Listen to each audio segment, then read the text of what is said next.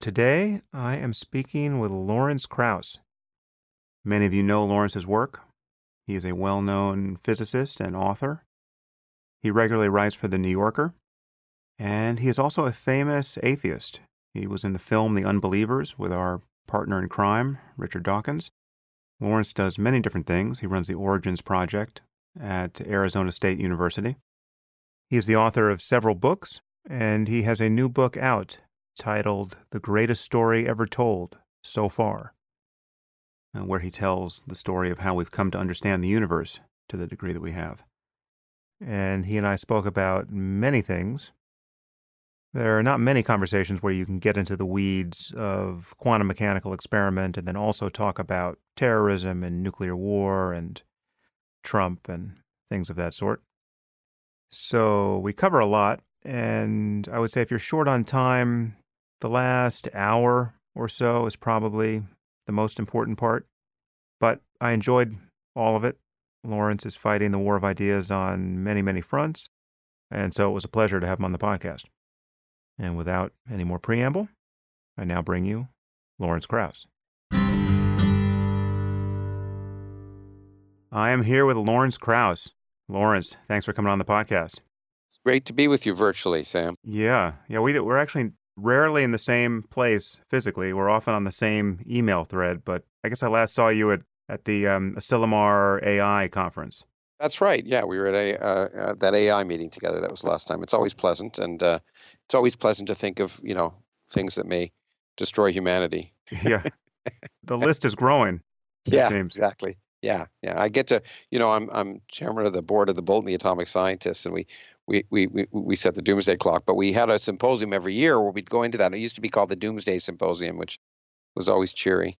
We changed the title. Yeah, I, I actually want to get to that because I want I want to talk about some of the threats. But yeah, so let, let's just start with the various games you're playing because you're doing many different things. You've obviously you do science. You're a theoretical physicist. You're an educator. You run the Origins Project at Arizona State University. You write books. You have a new book out that we will touch on. And that's uh, good. yes, there's definitely more that I want to talk about than, than sure. is in your book.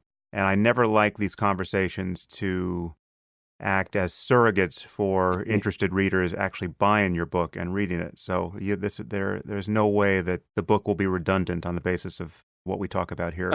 oh, good. Thanks. And I I encourage people to buy your book because you are a, a fine and clear writer, and uh, this is a very interesting book.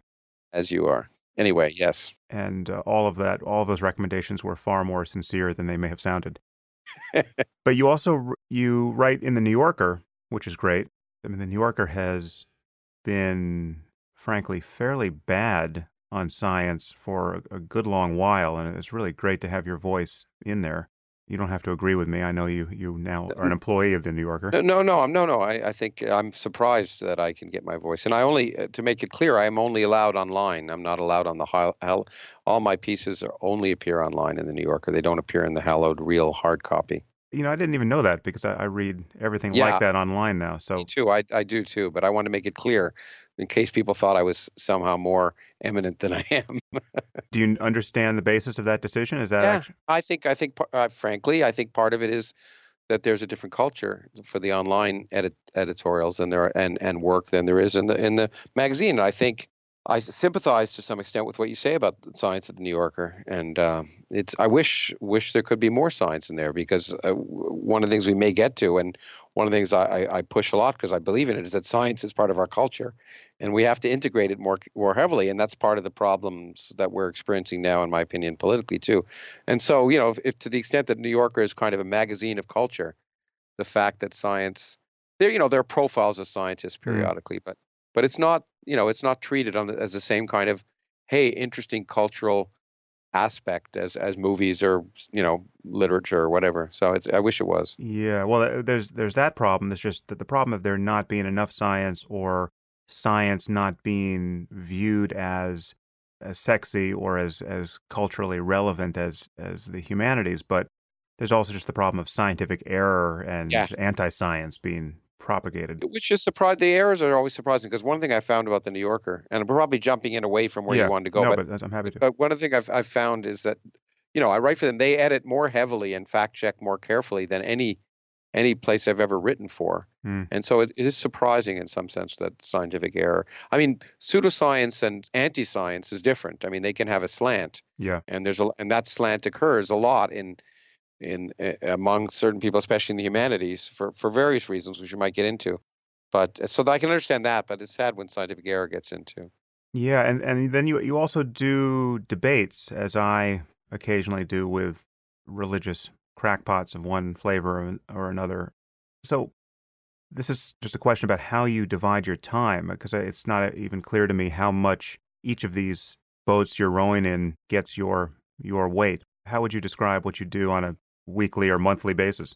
Yeah, well, it's it. I wish I had a strategic plan and a and I div- I did divide my time strategically. I don't. I tend to just sort of be doing something, and and, and I like first of all I like to juggle lots of things, and I think it uh, it's I think it's basically because I'm frankly lazy. I think if I'm not occupied, I tend to do nothing, Hmm. and uh, but I tend what I do is I tend to focus on one thing. You sometimes because I'm angry. I mean sometimes because I get emotional about it if I'm writing or agree to do a debate or stuff. But um but I but I and then I'll move to something else. So, so I if I'm excluding something, if I'm not doing science for a while, I, I kind of feel like a fraud. So I, uh, uh, so I, I just try and balance it. But it really, there's no real plan. I just do as many things as I can do because, um, uh, frankly, because I enjoy doing all of them. hmm And I, I think, and and that's really a point that that I think is really important to stress that I do science like many scientists, not because I'm trying to save the world, but because I enjoy it. And the same reason I write and do other things, but also because in my own personal perspective, I think something is worth doing.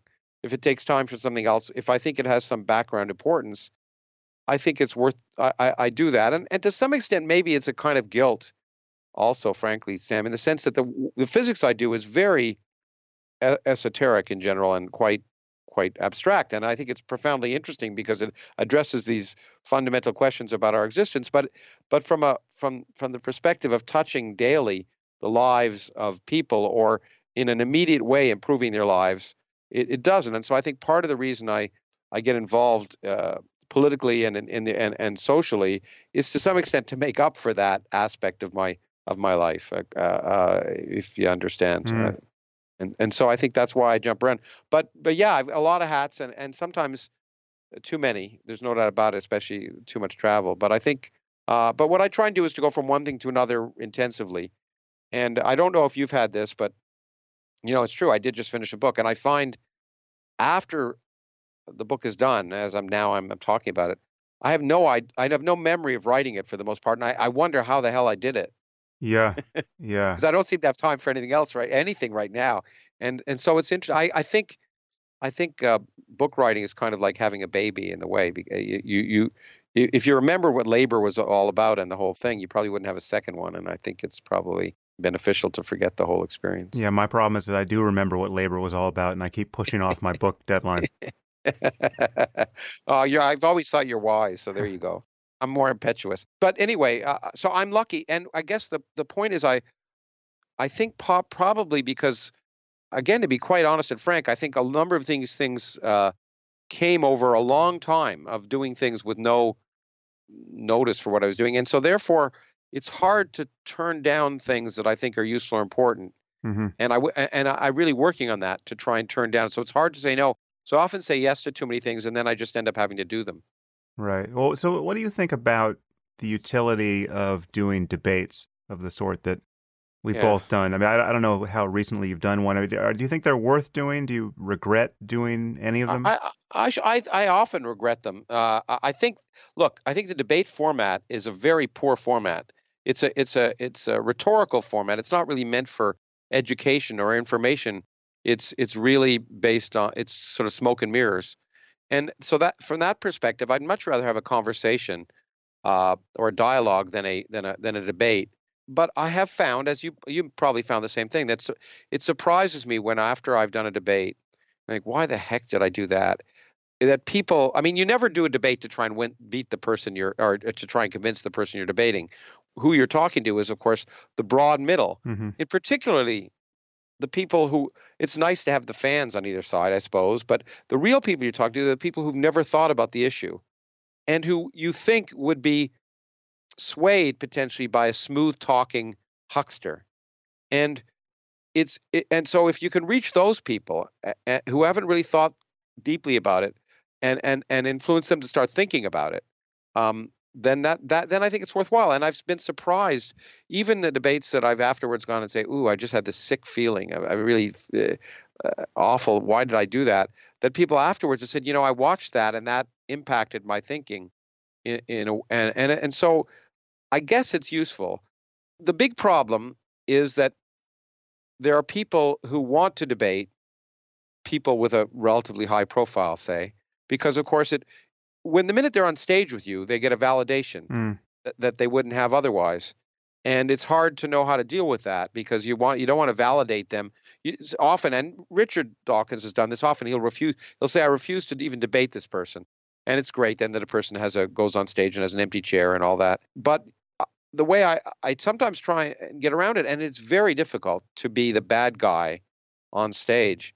But there were one or two times where I think these people, you know, I don't mind debating people who I think are honestly in error, mm. who who believe what they say and and one can have a discussion with them about it. But the people that really upset me are the people you know are real hucksters who are just lying because they they they're trying they they can and they have a smooth stick and they and and they want to and they want to to to, to sort of fool people and those people, what what I've done in a number of debates, and it's not easy, is try is attack them, is basically point out how how they're they're lying, and mm. it's difficult to do, and because people are come to an event, they want to be people of goodwill, and they want it to be sort of uh, collegial in that sense, and but but sometimes I think it's important to expose that too. I was on, I I did three debates with this guy William Lane Craig in Australia that I really wouldn't have I didn't want to do. And it was and was it was sponsored by a Christian large scale Christian group, which is why I decided to do it.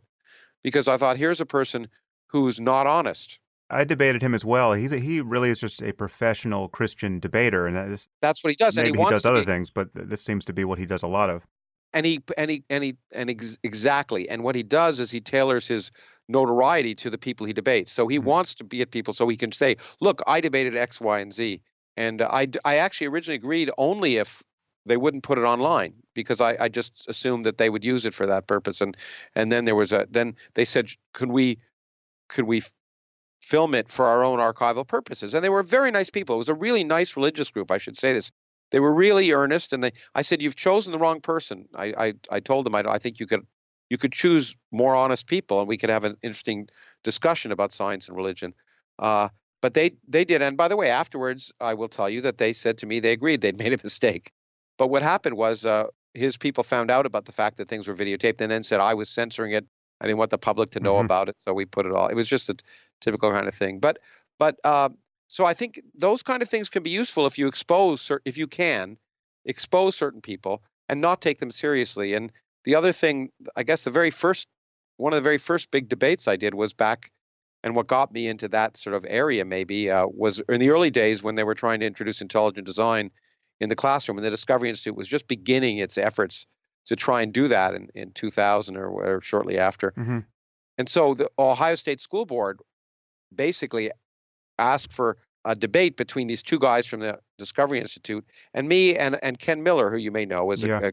a, a, a, Catholic, uh, a religious Catholic evolutionary biologist whose texts are used in high schools, and and it was like 2,000 people attended it as well as the school board, and uh, and it was really a very emotional event. But what I tried to say at that point was, this is inappropriate because the problem with debates is it always makes it, it makes it look like he said she said. It makes it look like there are two people with equally valid views who are discussing this, and it raises the profile of people sometimes whose views are nonsense.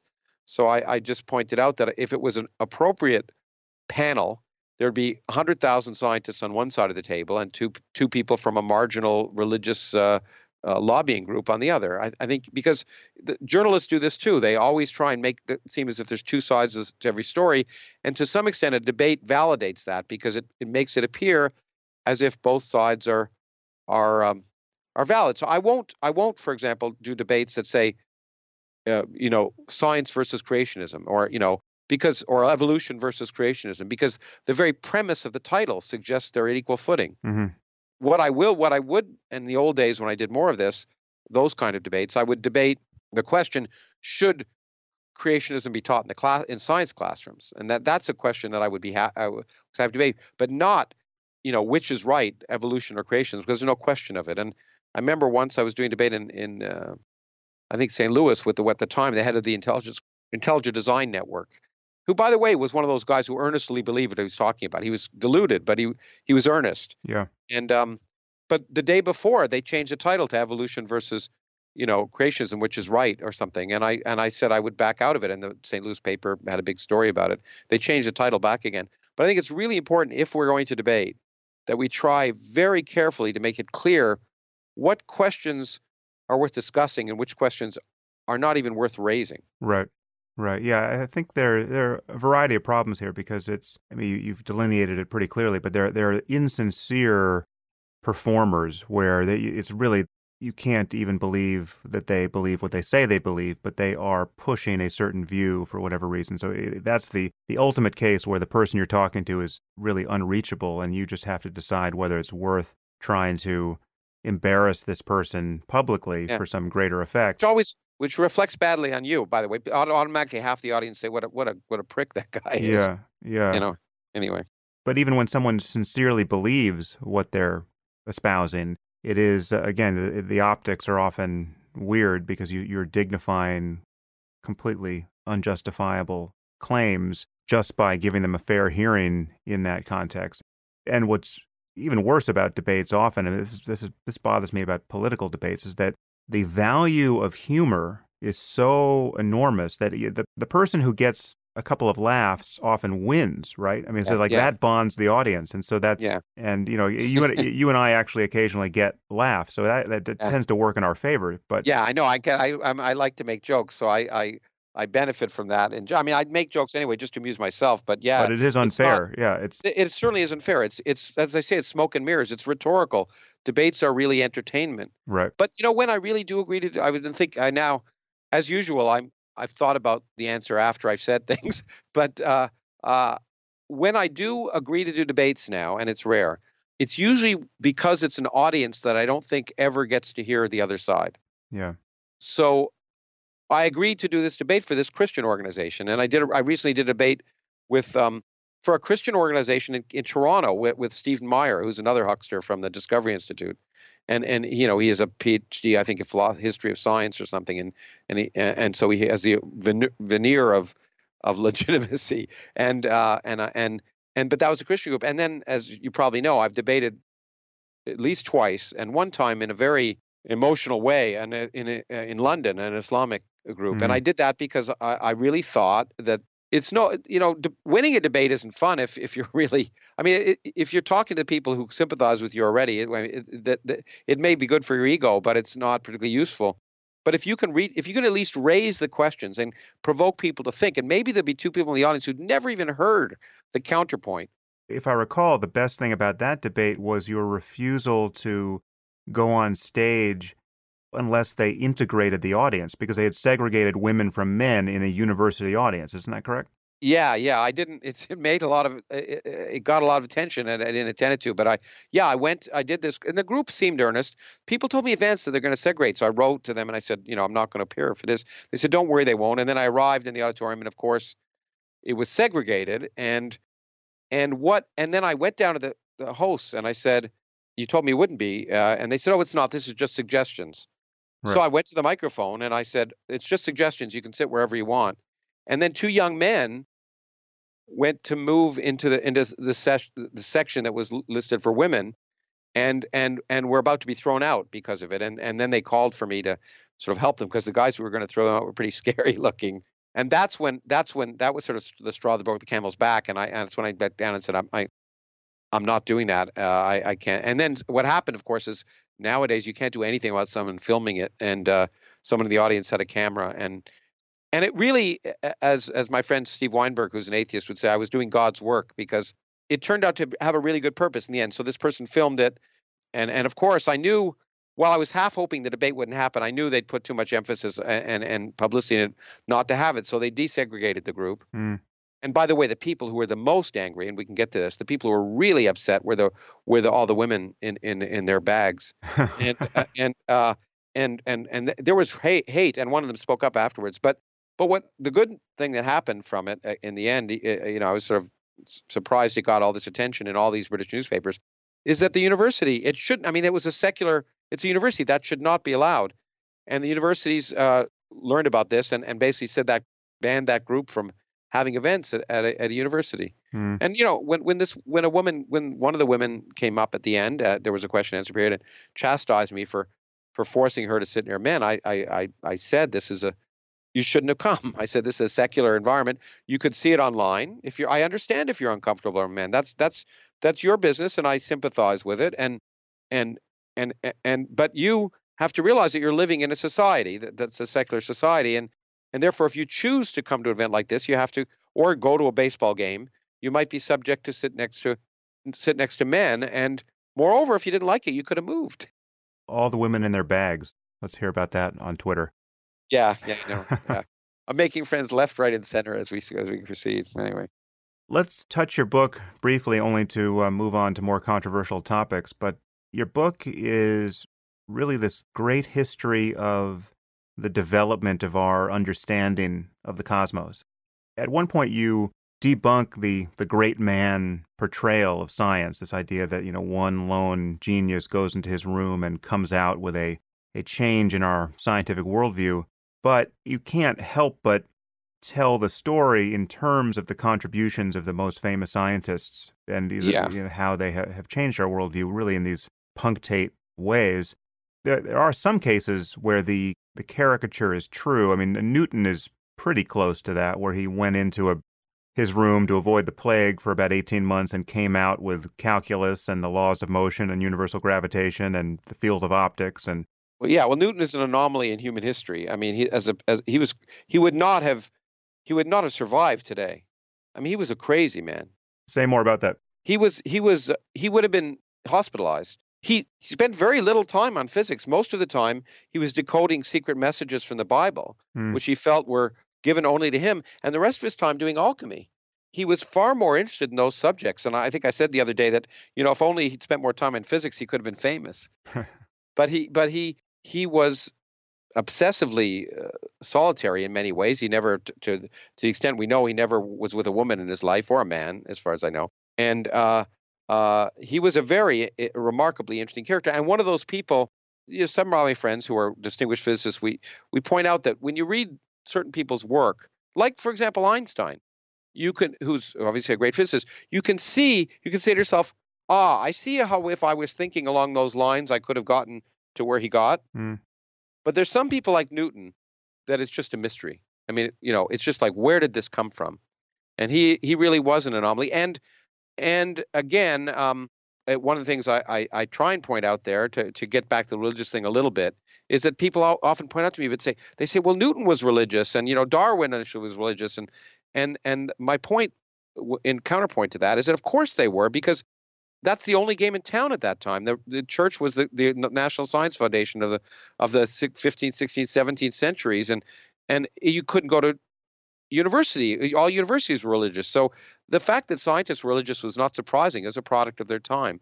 But he was much more obsessed with the secret messages of the Bible, which which which um, and maybe Leonardo too was. But and he but anyway, he was a wild and, and crazy man. Also not a very nice man. I mean, he was an incredibly vindictive character. Yeah, his statement about I've only I've only you know gotten uh, where I have by by standing on the shoulders of giants was was a vindictive statement because his one of his great competitors was a dwarf. Yeah, Hooke. And, and, yeah. yeah, and and uh, and of course, as you know, when later on when he became uh, well, I don't know if it was chancellor of the exchequer, but he was head of the of, of, the treasury. He loved hanging. One of his greatest joys was hanging uh, counterfeiters. Right. He loved. He went to every one and he just enjoyed it. But so he was a he was a he was really a weird character. But but not all. But but you know that's unfortunately a stereotype that some people have that you have to be a solitary genius and it's certainly not that way and i do try in the book to show that things are baby steps and while i reflected in terms of the people who've had perhaps in one way or another the biggest impact some of it is due to the fact that these people got it wrong. They actually had a huge impact on science by by affecting the field and moving it in in what ultimately turned out to be the wrong direction and and uh, one of the reasons I, I, call it the greatest story ever told, because is it's it is a human story. It's a story full of twists and turns and crises and and and and the great thing about science is well, first that scientists are human, which is a little known fact, and that but that means that individual scientists are biased, they're prejudiced, they're pigheaded, they're they're you know they're whatever, they're sexist, they or not, they you know some of them may even be Republicans, but the science manages to drag scientists along. The science, the process of skeptical inquiry, basing uh, your results on empirical evidence, testing, looking at many sources, that manages manages to take people, even when they're deluded, eventually in the right direction. And there's lots of times in the story where where you want, I hope, the reader, because I certainly felt like shaking these people and saying, "You've got the right answer. It's right here. If you weren't so pigheaded and willing to just focus on this fad at the time, uh, or or something that interests you. It does it, one or the other. Then you could have the progress could have been made much more quickly. It is a, a human story, and it's it's the greatest story because it isn't driven by just human imagination. It's mm. driven by nature, and nature keeps surprising us and taking us to places we literally would never have gone. And it is a it is this community process where sure people drive it, but the whole community is is is is affecting things and sometimes the ideas come out of left field and and it's that story that I find so so wonderful. And of course, the most important part of the title for me is the so far part because mm-hmm. um, unlike that other supposedly greatest story ever told, which was you know written down by Iron Age peasants who didn't know the Earth orbited the sun, this story changes and it gets better, and tomorrow it'll be better than it is today, and it changes because we learn, and that's what's so and and it's surprising, uh, and and um, yeah, I almost I was going to almost pull a Richard Dawkins and read a read a quote from the book, but I won't. Um, uh, it's just what's you. It seems to me you have a choice when looking at this human story in the universe. You either put us in the center because it makes you feel better, or you're willing to say the universe evolves it sort of independently of us. And if you do that, you you check to see if your story's wrong, and you also are willing to be surprised, and that's that's what makes it to me so interesting. Yeah, well, the crucial distinction between science and almost everything else I guess you could broaden it to include rationality generally, but science is the most focused and, and disciplined version of that, certainly, is that the incentives are aligned in a way where it is self purifying. I mean, everyone is trying to prove everyone else wrong. Yeah. You're constrained by the way the world is, however it is. And your professional reputations even improve if you prove yourself wrong. Well, and, that's the hardest thing to do, as Feynman would say. The hardest, the easiest person to fool is yourself. And that's a lesson. I mean, there's lots of, object lessons that I, I think, even though the book is really about the forefront of physics, and I think it's so fascinating, and the intellectual journey is really the greatest ones human have taken. But but I think it has moral, or at least object lessons, not moral lessons, but object lessons for everyday life. And one is that the that you have to the person you have to question the most is yourself because you're the easiest person to delude.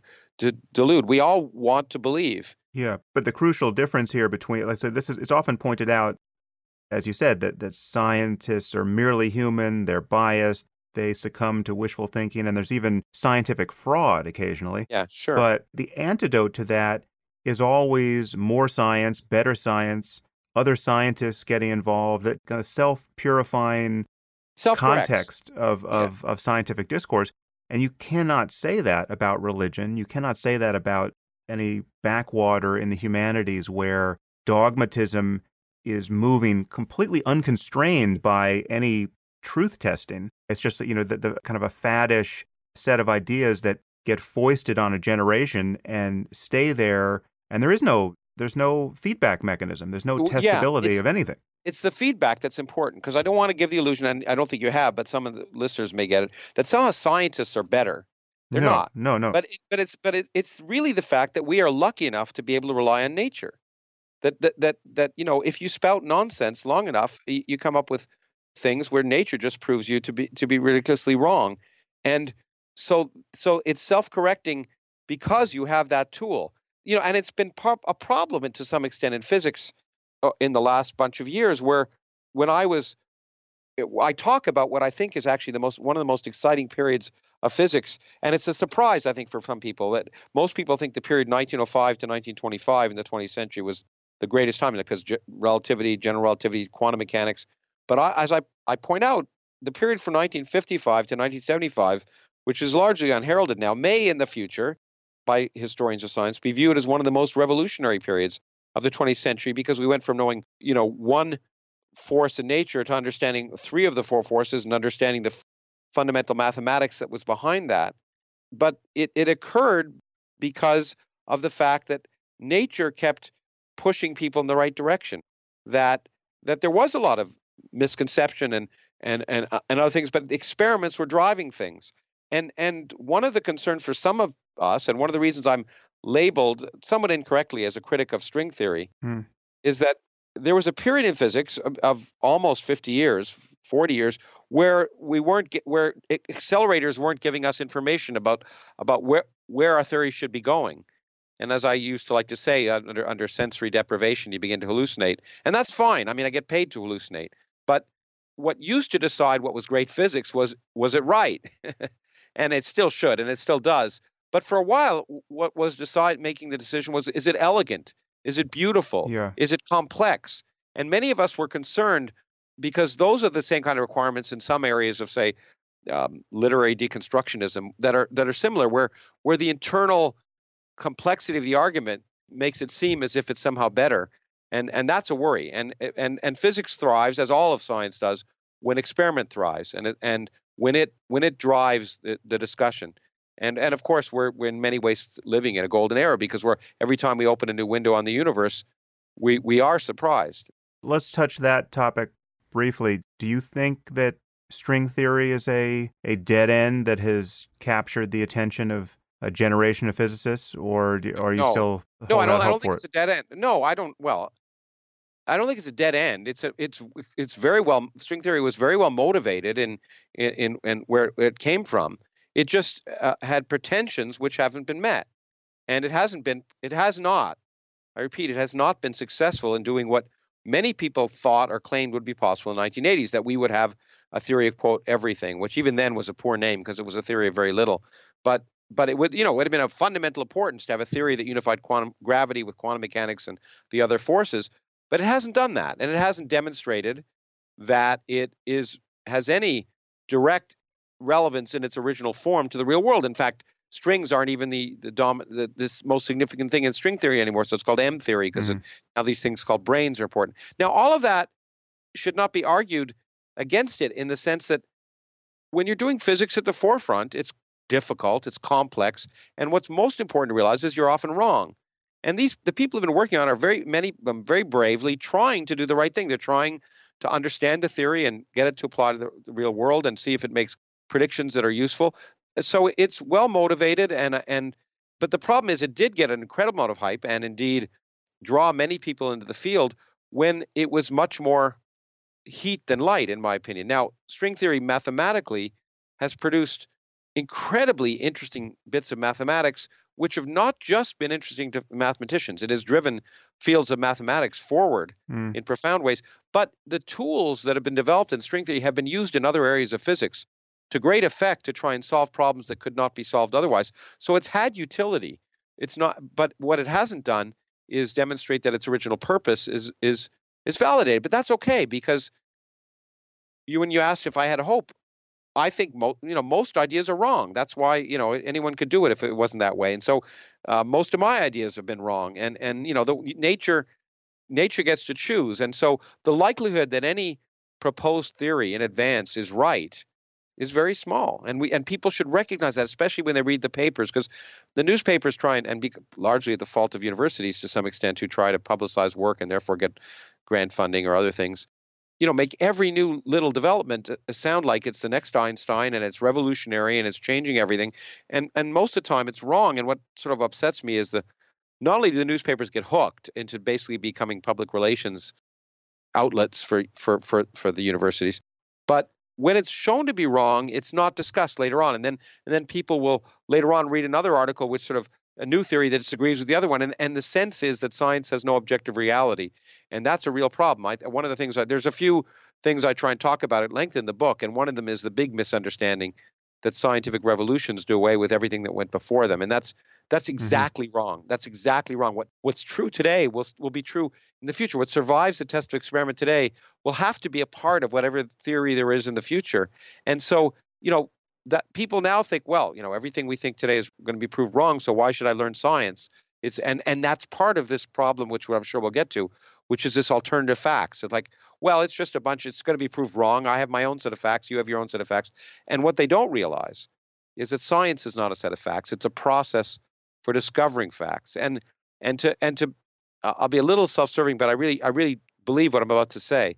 That I think one of the things I, I, I think is important in my book that I try and do indirectly at least, and in my lectures I've been lately I've been doing it more directly, is that there's an object lesson that science, the process of science, showed us that the universe we see is an illusion. It's a complete at a fundamental scale, it's a complete illusion.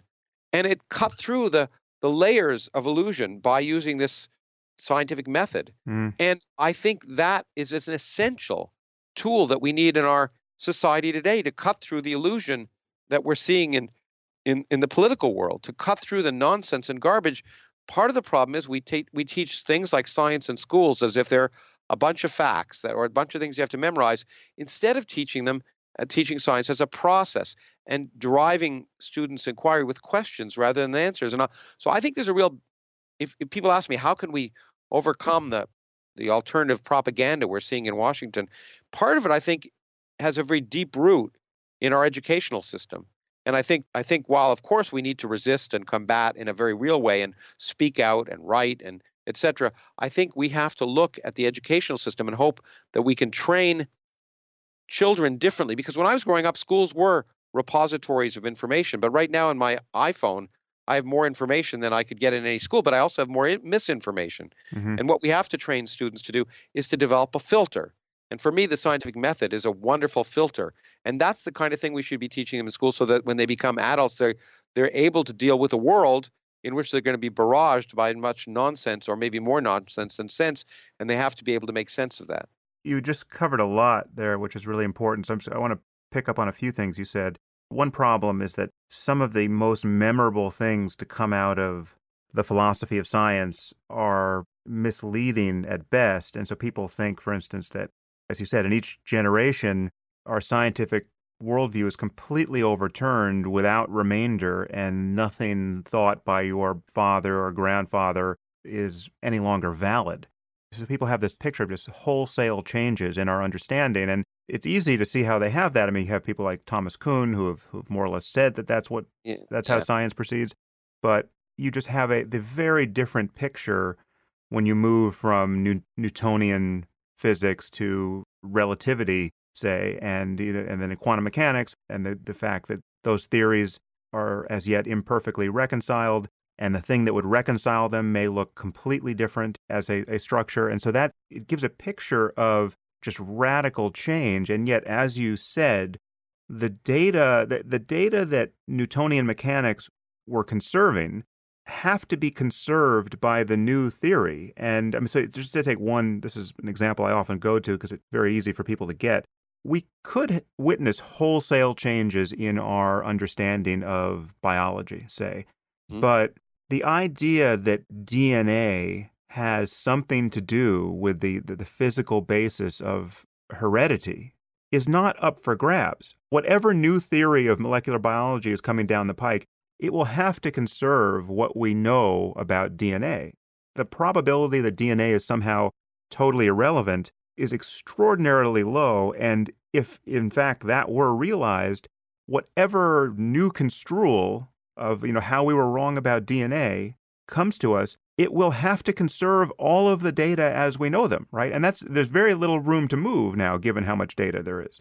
Exactly. The point is that that our underlying pictures change tremendously, but that so when we subsume a theory, you know, our underlying understanding of the universe does change, which is great. It's one of the things I celebrate in the book, and one of the things we all celebrate as scientists that we that our that that our pictures change, and that's why I think, by the way, science is like art, music, and literature. The greatest benefit of science is to is to force us to reflect upon and potentially change our view of our place in the cosmos.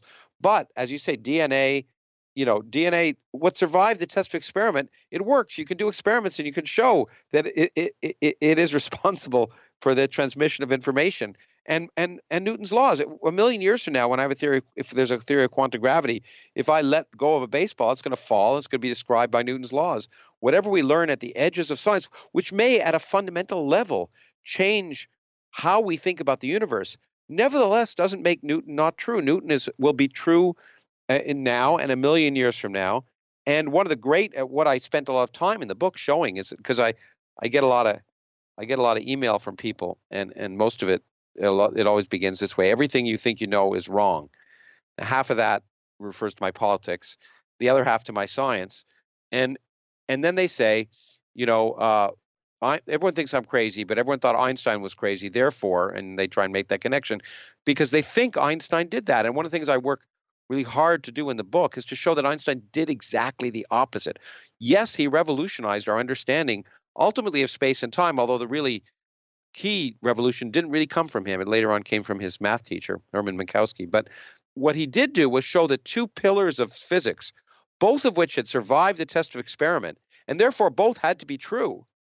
They couldn't you couldn't have a theory that violated. One came from Galileo and one came from Maxwell they they were the pillars of our modern theory of, of the physical universe, but they were inconsistent with each other. And what did he mm. do? He didn't throw one or the other out.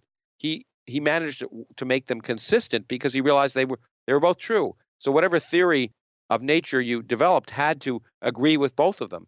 And that was the that was the brilliance of Einstein was not to throw things out, but to rather recognize the beauty of what was of what worked and keep that and and force his his beliefs to conform to the evidence of reality. There's another point of confusion that often surrounds Einstein's work, which is this phrase everything is relative. Yeah. Right, which is which derives from the word relativity.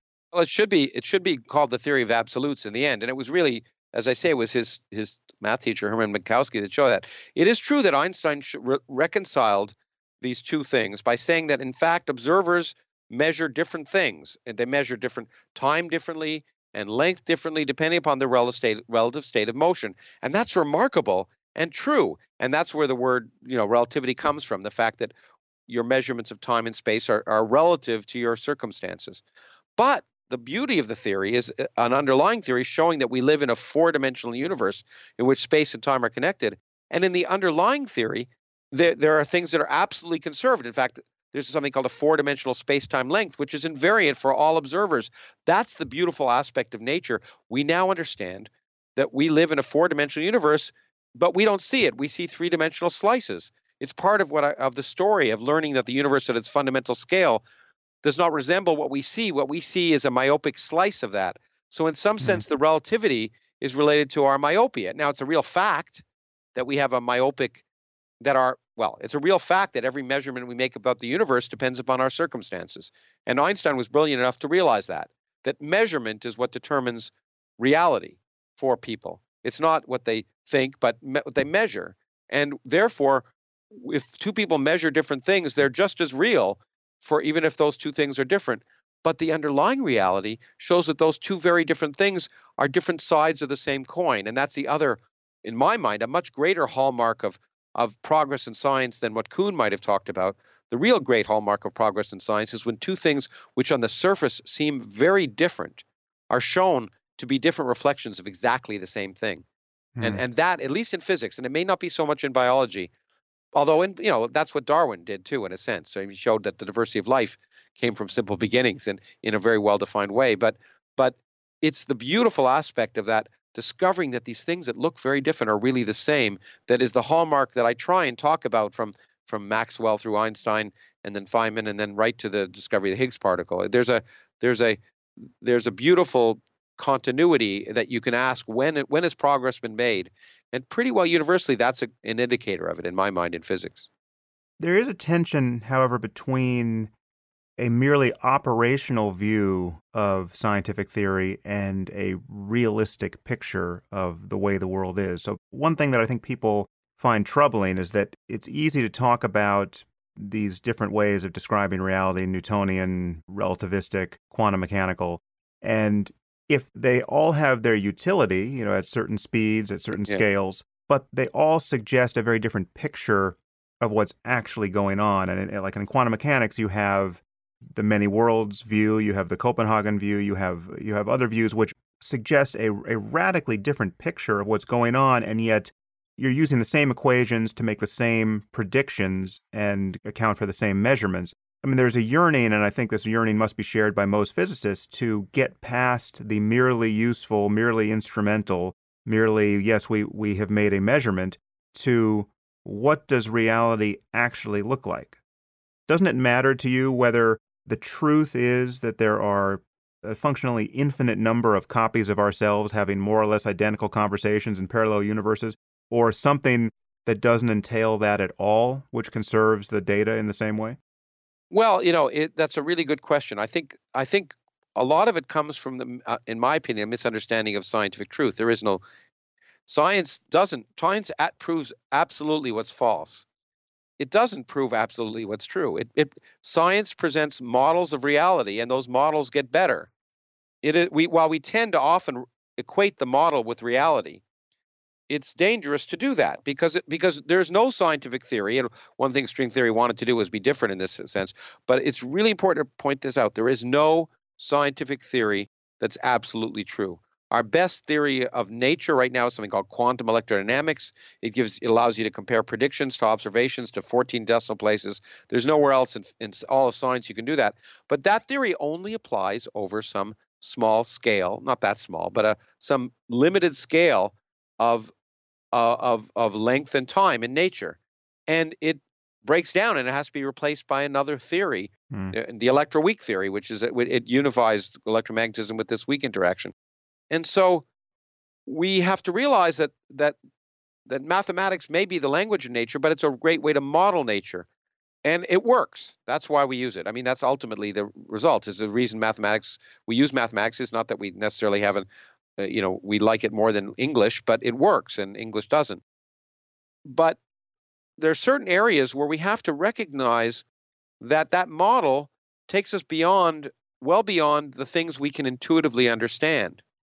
And in those cases, we all create pictures for ourselves because we use them to guide us. And sometimes our intuition's better than others, and you know, it's that's happened with scientists too.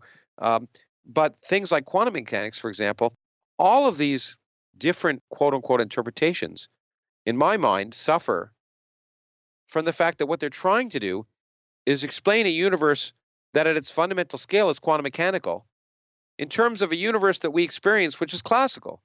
And any classical interpretation of quantum mechanics is going to be incorrect at some level. It's going to, as my late friend Sidney Coleman, who was a brilliant physicist at Harvard, used to say, we shouldn't be talking about the interpretation of quantum mechanics. We should talk about the interpretation of classical mechanics because the quantum mechanics is the way the world works as far as we can tell. Now, we may be wrong at some scale. Maybe quantum mechanics may be, break down, but no one's seen any place that that happens. And so the world really is quantum mechanical, and classical mechanics arises in some sense as this illusion once again. And to try and impose this illusion on the fundamental world the way it may work is to always produce descriptions that that that seem crazy at some sense and are limited at some sense and and that's true uh, uh, not just for quantum mechanics but that's as i say that's the reason we always have these myopic views so i'm worried of course what, what i want to do is get a better picture of how nature works but do i want to but do i ever have the expectation that i'll have a complete understanding of how nature works? Not at this point nor do i need it nor do i need it. It's not so much the dissatisfaction that comes with incompleteness. I guess it's the dissatisfaction that comes with two equally valid in the sense that they conserve the data pictures that are totally irreconcilable. They're not irreconcilable in terms of measurements because the measurements are the same, and they're not irreconcilable in terms of the math because the math is the same. But the picture you can get from so to take one example that you you actually do at least act like you have a dog in this particular fight, the, the, the measurement problem, right? So so people have traditionally made much of the fact in quantum mechanics that a measurement is what collapses the wave function and constrains reality and and a measurement is poorly defined in science and a measurement has traditionally been taken to entail the conscious attention of a sentient being like a physicist so you have people, and you you you name him. This is someone I've debated, Deepak Chopra, running Yeah. around saying that science has proven that your consciousness is at this moment in collaboration perpetually with the universe to define its character at the most basic level. And you can find physicists who have PhDs who will stand up and just sign off on his, on his physics. Well, that, having a PhD doesn't mean anything. You can find people with PhDs who say the Earth is flat. People should realize that. That's really important. That you can always find a scientist to validate any idea, and by a scientist I mean someone with a PhD to validate any idea, how, regardless of how crazy. I totally take that point, but just to defend Chopra a little bit, which I'm Yeah. not in the habit of doing, if you roll back the clock just a little bit and you go to the patriarchs of the discipline, people like Niels Bohr, Yeah. he said many things that were in line. I mean, the, Co- the Copenhagen interpretation originates there, right? There, was- there was a lot of mysticism creeping into physics at the, There the first there part of has been, and and once again, one needs to dissociate physicists from physics in a sense that one of the things I also object to, and not in your case, but often when I'm debating uh, theologians to some extent, and sometimes philosophers, or or I'm having discussions, is they quote authority. They say, "But look, Niels Bohr said this," and and but the point is, Neil and Einstein said this, but the point is, Einstein was wrong. it's it's fine that he said it, and he was a great physicist, but you know, people can be wrong, and I think that the things that uh, you said a key point that these two views that are utterly irreconcilable and utterly different um, you know both seem to apply doesn't that bother me? Well the point is again to use my einstein example is if they seem utterly irreconcilable it's more likely in my opinion a product of our limited imagination and understanding. And if we had a better understanding then those two uh, seemingly irreconcilable pictures which both seem to work would be seen as not irreconcilable. But you're absolutely right that uh, well, I mean, and Deepak, who I like, made fun of, although I think he's actually a very pleasant fellow um, when you talk to him. He's not always that pleasant. Yeah, yeah, maybe not, but but um, he certainly wants to be liked. He wants to be respected, which amazes me. And I, often say to him, just stop saying what you're saying; it'll be a lot easier. But but And take off the rhinestone glasses. yeah, yeah, maybe that. Okay. Oh well, I, I'm I'm not going to make a fashion statement. I'm, I'm sure people can make fun of what I wear. But what it is is people who misuse quantum mechanics. Quantum mechanics is the most misused part of science because it seems the most mystical, and it seems to offer for people an out to everything they want in life. The the new age hopes and dreams that people have that somehow are, they find are disappointing about the real universe. And this notion that consciousness plays a key role. I mean, the best counterexample is is is one at which I got from a, f- uh, I think a friend of mine, Frank Wilczek, a physicist, a Nobel Prize winning physicist, as it turns out. If consciousness mattered in quantum mechanics, if it really was relevant in measurement, then whenever you read a scientific paper, you'd have to the, the, the, the writer would have to say what they what they were thinking about that time. Were they thinking about sex? I mean, we'd have to integrally in every part of every scientific measurement paper, you'd have to have a discussion of what the conscious thoughts of the person doing the measurements were. And of course, it never enters into it at all. Consciousness and quantum mechanics are uh, consciousness is something. I mean, it's more your area than mine, but in my opinion, it's something. The reason I do physics is because it's so much easier. It, consciousness is so much more difficult. We don't have. Uh, I don't know of good definition of consciousness. It's a, obviously a fascinating area and something we're trying to learn about.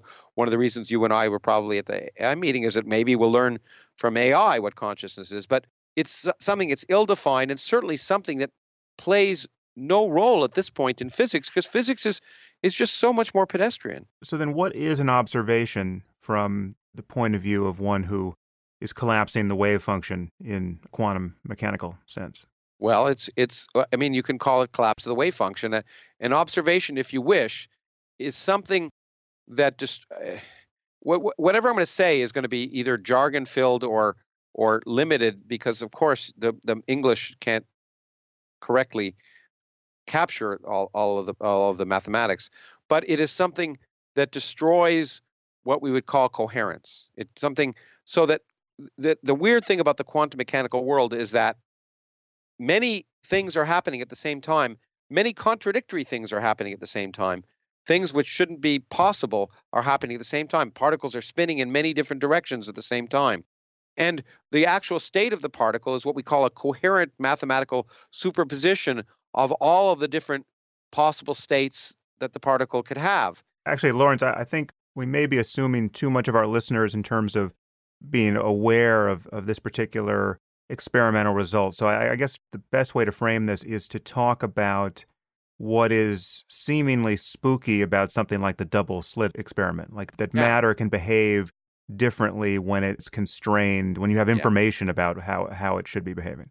A, a good point, and I spend that's why I spent a fair amount of time in the double slit experiment, which was, you know, at first propo- developed by Thomas Young. I mean, what, some of these guys are amazing. You kind of wish you lived in a different era because they Thomas Young helped decipher the Rosetta Stone. He was a doctor. He developed the, the concept of energy. I mean, these people just seem to do so much, and maybe Gentleman science, yeah. yeah, maybe it was low hanging fruit. It was an easier time, one hopes, but they certainly seem to do so much more than we do now. Uh, but but the double slit experiment is something I spent a lot of time in the book about because it demonstrates most explicitly the nonsensical, the seemingly nonsensical nature of of quantum mechanics. That so that a wave, if I said a, a wave, and many kids have done this in high school, you put a wave uh, moving uh, with these wave fronts that are parallel, and you have it go through two slits, you get this what's called an interference pattern, and it's the reason why uh, concert halls have lots of things jutting out and and otherwise because in this interference pattern there's regions where say if the wave was a sound wave there'd be lots of sound and there are regions where there'd be no sound and if you didn't have a, a well-designed concert hall there'd be tickets seats that you wouldn't want to pay for because you couldn't hear. And so there's this interference pattern and it's very different. If i if i took a machine gun at, a, at towards a and, and was shooting at a wall but first shooting through a screen that had two slits clearly behind each of the two slits there'd be lots of holes in the wall where the bullets hit. But if i sent waves through there in fact there'd be there'd be lots of different places where where in this case let's say where the wall would light up when a wave hit it there'd be a whole series of of of regions where not just the two places behind the slit where the wall would be excited I just want to see if I can make that a little more explicit. So, so you're, you're picturing a wall with two openings in it, two slits. And if you have a wave of anything, water, light, anything, when it hits that wall and, and encounters those slits, the most of the wave is blocked, but then at each slit, you have an individual wave propagating beyond that, like two circular waves coming out of these two slits, which when those waves meet on the other side of the barrier, they will they will interact in a way where their where, where their peaks align, they they'll be higher, where their troughs and peaks cancel one another, they'll fall off, and you'll get a different pattern. it's a beautiful pattern to Right. see and if you've ever been at a, a seashore near you know where near boats where there's you can see that you can see the beautiful wave like patterns where there's regular patterns of ridges of regions where the waves are, are high and where the water's calm and it's really a very pretty pattern and it's it, it's called an interference pattern and okay so that's big deal fine but But that's true of light, or uh, let's stick to light because the light equalizes both sides of this experiment. Yeah. Okay, because light we light we know is a wave, so light behaves that way, and it's one of the many. Uh, it wa- was one of the experiments that Thomas Young did to argue that light was a wave. In fact, there were other experiments too, but but the, because you when you put light through these slits, the slits have a very small because the wavelength of visible light is very small, and in order for this phenomenon to be observed, the slits have to be sort of comparable in size to the wavelength of light. But then you see these wonderful, you know, interference patterns. But the problem is light is made of particles, also in quantum mechanics, and we can we can make a source so weak that when it emits light, it actually emits a single particle, what we call a photon. Okay, and we can do that now. And so now the question is, okay, but if photon is like a particle, then when I shoot it towards that those two slits, then the pattern that appears should be like shooting bullets, right? Because the photon will go through one slit or the other. If it goes through one slit, you know, behind that slit, you'll see a light a light stripe, or it goes through the other slit behind it, you'll see a light stripe. But that's not the pattern you see. You see an interference pattern.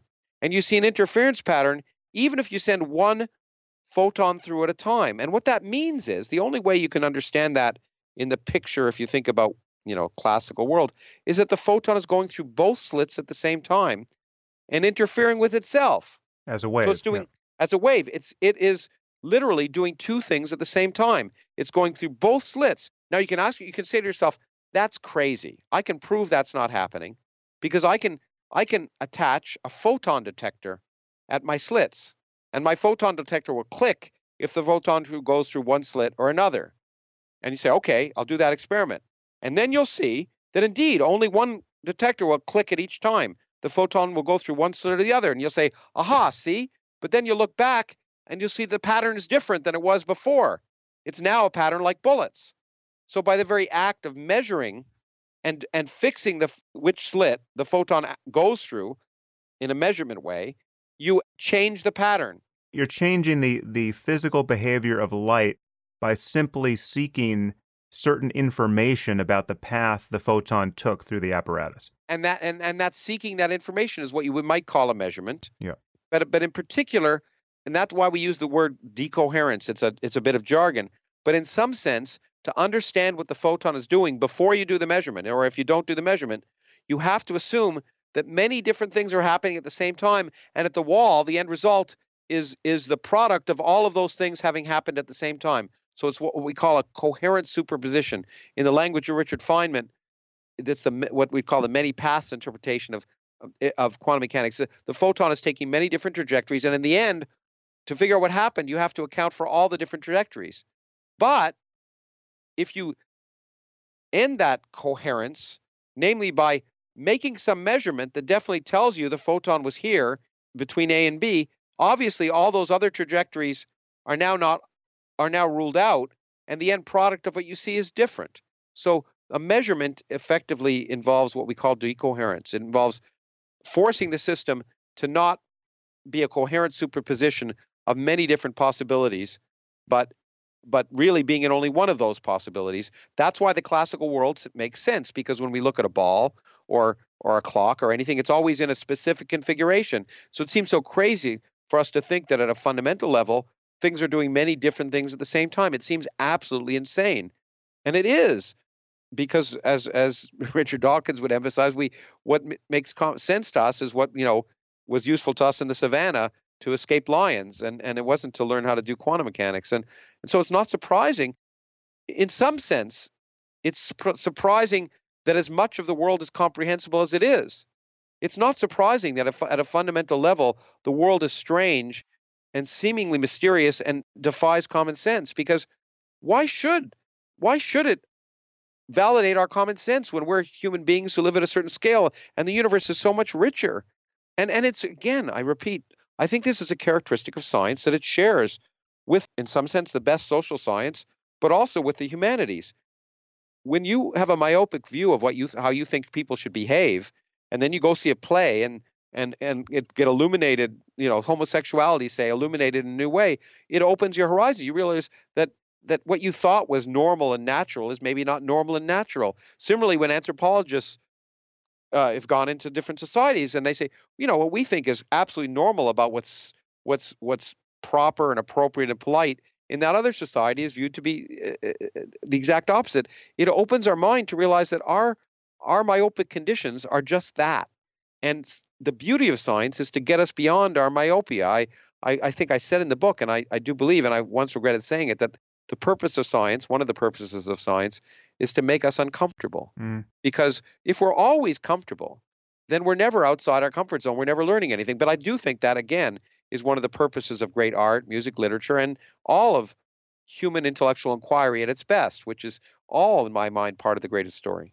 I share those intuitions about the, the limits of our intuition and, and the fact that we shouldn't be surprised when our intuitions are violated when we explore any of these regions that are in principle beyond the space where our intuitions were tuned up by evolution. As he, uh, back to Dawkins's point, we have not been constrained by reality in terms of our successful breeding and propagating ourselves over the generations by our ability to understand what's happening in, in, the center of atoms or at the back of stars or you know anywhere else where physics attempts to take us but the double slit experiment is squirrelier than that.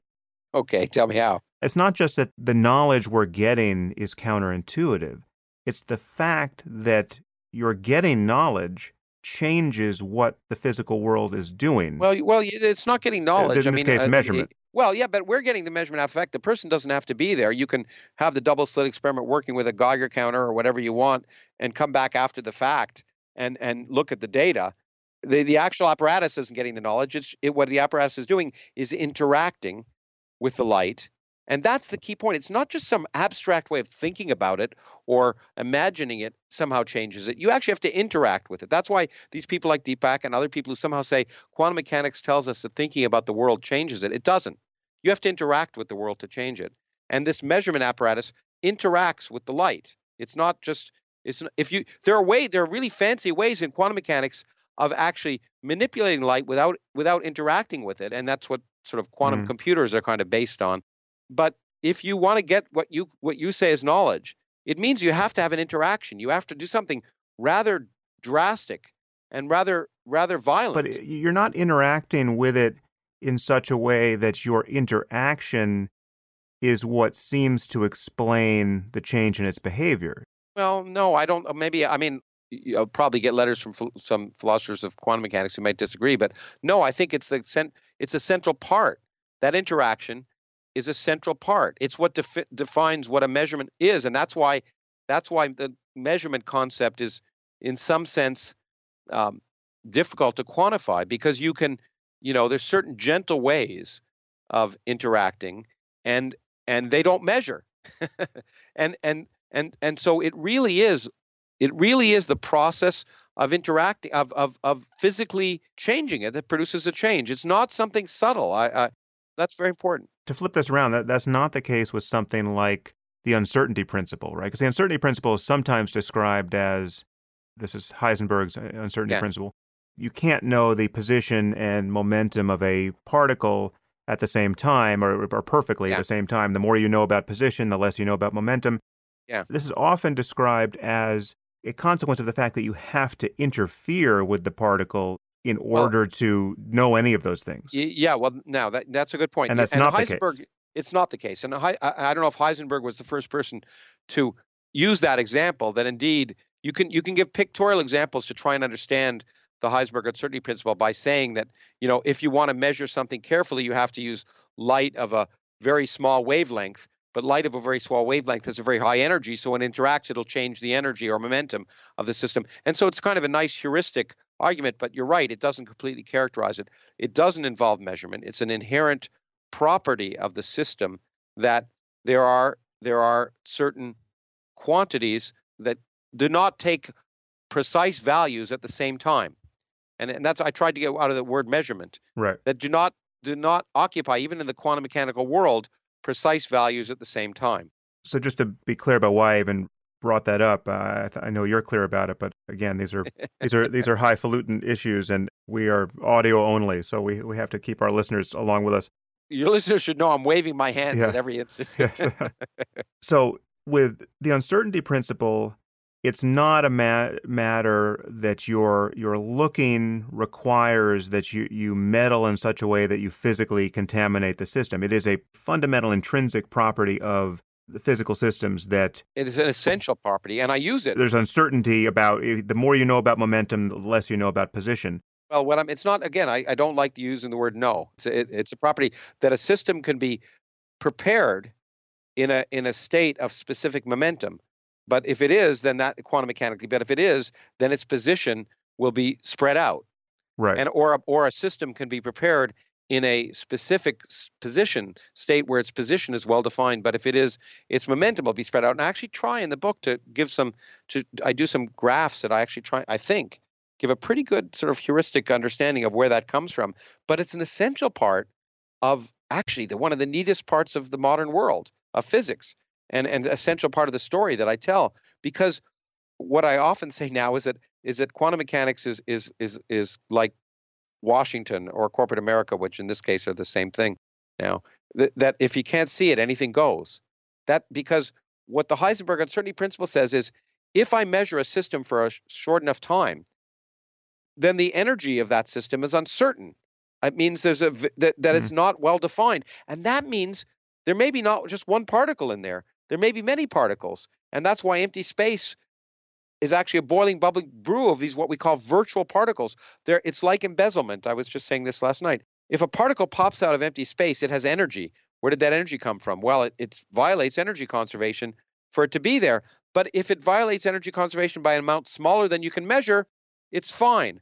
So it's like embezzlement. It's like taking money out. As long as you get rid of it before anyone notices you've taken it out, it's fine. And that's the way nature is at the smallest scales. Particles are popping in and out of existence, violating what you might think is energy conservation, but because they exist for such a short time, there's no physical way that they can violate energy conservation. And that, by the way, and we will probably won't get to it in this in this podcast, is why it turns out electromagnetism works across the universe and the weak force doesn't, because the photon is massless and it can carry an arbitrarily mm. small amount of energy, so it can go from here to Alpha Centauri without without viola- being measure- measurably violating energy conservation. And that's why these quote unquote virtual particles, which is the way we think of electromagnetism now, by the exchange of these quote unquote virtual particles that would otherwise violate energy conservation, they can go right across the universe because they carry so little energy. It's an essential part of the way we understand right. nature right. and the fundamental forces. But my question is why not, in the case of the double slit experiment, say something more like that, which is it's not that by performing a measurement, you are meddling with the light in such a way that you're changing the physical character of the system. It's just it is a it is an intrinsic property of of the behavior of light, which is if it is informationally constrained in such a way that it could be known what path it took, it behaves like a particle rather than a wave, and that that doesn't entail consciousness. Neither entail consciousness, but I I, I tried to be precise as much as I can in this regard. And I think the word I used was if you prepare a state in a state of definite momentum, mm. then its position will be spread out. If you prepare a state in, in a, where a, a, particle or a system in where you know it, where its its position is well defined, then its momentum is spread out. The same is true. You see, what happens is when the wave comes in, it's in a state where, it, if you wish, it's prepared where where its position is spread out so it's in a, in a quantum mechanical state where its position isn't well defined. Right. But then when I do a measurement on it, I change it into a state, into a different quantum mechanical state, if you wish, where its position is well defined. So so what I'm doing is changing the state the system is prepared in. And if I change the state the system is prepared in, it's not too surprising, perhaps, that you get different different effects. Can you delay the measurement in such a way that you can set this, the system up so that you could make a measurement after the fact if you wanted to, but you need not. Yeah, well, that's what we do when we when, when we when in some sense, you know, yeah, that's having the Geiger counter there but not turning it on or or whatever. Uh, but when you do that, you see the system as it was prepared in the initial state. Right. You haven't changed it. What I'm what I guess the point I'm trying to say to you is that you really, you know, there's a fundamental difference between just the statement of the Heisenberg uncertainty principle, which you're right does not involve measurement at all, and the statement that measuring a particle produces a different effect because measuring a particle changes the quantum mechanical state of the system. And it it changes it in a very in a way which if you wish is exactly in accord with the Heisenberg uncertainty principle. Because the original wave a plane wave is the perfect example of a quantum mechanical system that's a defined to be in a d- definite state of momentum hmm. which means it's spread out in space but when I make a measurement, I change that. You've gone after location. Yeah. I, I have changed it to a system where I've specified its location, and then in some sense, its its momentum is is is uncertain. So I've actually I have to make that physical change, and it is true that that physical change may be observed and interpreted by us, but but there's some there's some physical system that's interfering with the with the that's changing the quantum mechanical state of the system, and I and I don't know any any counterexample to that. I think measurement is a violent act. And it's a violent act in quantum mechanics. It's a violent act. Well, it doesn't always have to be a violent act. That's what's wonderful. Because, for example, if the system was already in a state where its position was well well defined, and I measure its position, I haven't changed anything. Mm. So it can be that measurement doesn't change the system at all, but that just depends on what the initial state of the system was. And and so uh, it's what in the mathematics it's called an eigenstate, but it doesn't really matter. But so you can be lucky and make a measurement and not change the system. But but to argue that measurement um, that that measurement is not does not involve physically impacting and that and and and that somehow this this measurement problem is aside from the issue of physically interacting with the system, I I, I think that's incorrect. Well, you know, I guess my question is: Is it possible to set up this experiment where you could seek the information after the fact, you know, even years after the, the fact, right? And if, if you don't seek it it behaves as a wave. If you do seek it, it behaves as a particle. Has that has anything like that? Well, there are delayed. There are these. There, there are very sophisticated quantum mechanical experiments called delayed choice experiments, and and and they're very they're very confusing uh, uh, to talk about in language again and and to interpret properly. The bottom line is that I think it's um, how can I say this in a way which is which is accurate and both clear, which is not so not so easy in this case. That your choice alone is not the powerful thing. It's the implementation of your choice that that that that determines the ultimate state of the system. And the implementation implementation of your choice requires some requires you to to have some physical interaction with the system at some level. And and there's no way to there's no way to change a quantum mechanical state without physically interacting with it. Mm. I stand by what I said. So it's so there are these delayed choice experiments which make it sound like you're you're you're you're determining what the, how the system behaves by just having thought about it later or afterwards, and those things those things contribute to what I think is a confusion and allows people like Deepak and others who are in fact I think worse than Deepak people are like write the secret who who argue that this that somehow quantum mechanics validates their ridiculous notions about about uh, that allow you to become successful by changing reality by thinking about it. And they get a lot of money from people, and those are hucksters. Yeah, yeah. Well, I will rely on you to send me an email if I ever have to apologize to Deepak. Okay, so just just let me let me know if I owe him an apology at any point. well, yeah, okay. I mean, you know, if something something happens in your in a physics journal that I'm not going to notice, let me know. Yeah, yeah, okay, yeah, I, I will. And and and these, and I should say, I mean, your questions are important ones because they're because the the way of interpreting quantum mechanics. That's why there are philosophers who spend so much time in quantum mechanics, because the ways of interpreting the results of experiment lead to force us to to reassess what we think is real, quote unquote real, and and I and maybe we have too much of a, a reliance on what we think of as real, because as as I once again say, even science just presents a model of the world, and and the way it works is like Sherlock Holmes would say, which is to get rid of the stuff that's clearly wrong, and what still survives clearly has some semblance of reality. Right. But to but to claim that it is reality, I think is something that I mean, while while colloquially we might say it, but if scientists really think about what they're saying, I don't think they would claim that. So I want to get back to terrestrial reality. Oh yeah, boy, that was really of consequence. So we should leave that there. I mean, it's yeah. I, I guess just one additional point to make that cancels the people's interest in things like The Secret, which is clearly consciousness is not defining reality at that kind of macro scale. I mean, if, everything had to be observed by an outside observer to be real at the scale of at which we're having this conversation, well, then you know, I I would require someone else to come in this room and look at me now in order to collapse my wave function to make me real, right? I, I, argue to keep back to me a more fundamental thing. We are made, as I've often said, every atom in our body came from stars that exploded, and and and and we, we have them to thank for being here.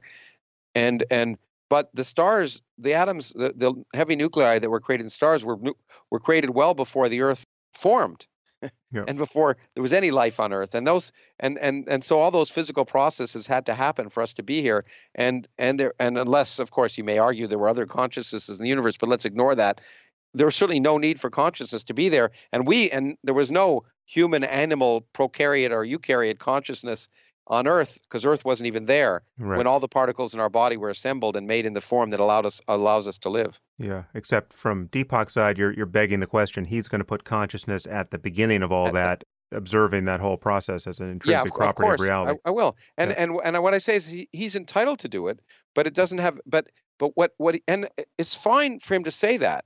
What's not good for him to say is that physics validates that view. So it's all right to say. I mean, that's what a religious view is, right? That there's some consciousness at the at the beginning of time that somehow determined why the. That's the deistic view, this sort of kindler, gentler religion that somehow consciousness Im- impacted upon the creation of the universe, and and and neither you nor I could disprove that, although there's no evidence of it. But it's what what isn't correct to say is that physics validates that notion. So again, now slamming into terrestrial reality hard, okay. physics validates the notion that there's an incredible amount of energy inside the atom that can be unleashed through yes. with the appropriate detonations. And uh, as you said at the beginning, you are on the Bulletin of Atomic Scientists, which adjusts the doomsday clock every few years. Yeah. Um, if I'm not mistaken, it is closer now to midnight than it has been at any point except one. I think I think it was like 1953 that we had a Yeah. worse moment, but now is the second worst. Just say a little about what goes into that conversation that gets the the the minute hand to move, and are- is it just the prospect of global nuclear catastrophe, or is it is it every other existential threat that we are talking about at any current period? Well, it, it is now. I mean, it's as you can imagine, it's a difficult and to some extent, obviously subjective conversation it, we have, and it's amazing we come to consensus every year. I've been chairman of the board of sponsors of Bulletin for maybe ten years, and and but what has changed when it was created, and Albert Einstein and Robert Oppenheimer created it to alert the public to the dangers of nuclear war, and the doomsday clock is a beautiful graphic that for one day a year at least when we set it gets a lot of attention and causes people to think about an existential threat which is nuclear war which for most of the time people ignore. They really do. Yeah. we become complacent. But what we decided um, certainly to do consciously maybe a decade ago when I, around the time i became chair was to recognize that there are other potential existential threats that need to be considered if we're seriously thinking about human civilization. They're not on the same scale as nuclear war in the same way one of them is climate change. Mm. Climate change isn't gonna isn't likely to wipe out all of humanity in an instant as nuclear war certainly could. But what climate change is capable of doing is changing what we mean by modern civilization on the planet globally, um, and producing soc- global sociopolitical disruption in a in, so- in a way that that will change what we mean by civilization, perhaps. Okay, maybe. So, and it's a and it's also the, the other threats, by the way, are, that we look at are not. There's also the threat that an asteroid could could hit the Earth, but those we're looking at the the, the human-made. I was going to say man-made, but the human-made threats. So the mm-hmm. ones that come from technology. right. So so climate change is one that we've incorporated, and and another which we've started to incorporate. And this year, for the first time, when I when we announced it, as I pointed out, it's the first time that it actually in our minds had an impact on the actual value of the clock. Is another emerging technology, which is artificial intelligence and particularly cyber, the cyber world, because of course that also presents a potential existential threat. As some people are, you know, like some people publicly say they think it's the biggest, you know, biggest one. I, I'm not necessarily in that in that mode, but but there's no doubt that the development of art of of, of intelligent machines will change the way we live. And uh, in my mind, it could go in many different directions, good as well as bad. But but what we pointed out is that it affected our decision in this case because of the way in which cyber warfare and hacking was potentially undermining confidence in democracy hmm and that uh, to the extent that democracy is a central part of what we view in, uh, as as a key part of modern civilization, at least in the West, was therefore important. And we viewed the fact that that there was a, a, a loss of confidence in the in the democratic process during this election as one of the factors that concerned us. Um, the other factors was, were specifically, and, and let, let me step back and say, you, you pointed out, as I actually I think I did when we introduced it, that this is the closest to midnight it's been in 65 years or something. Well, that's a true statement. But to be fair, I think it's more important to realize that the absolute value of the clock at any time is less important than the derivative, the direction it's going. hmm Because the direction it's going is the message we're trying to tell people. And what we said is that the direction is going closer to midnight.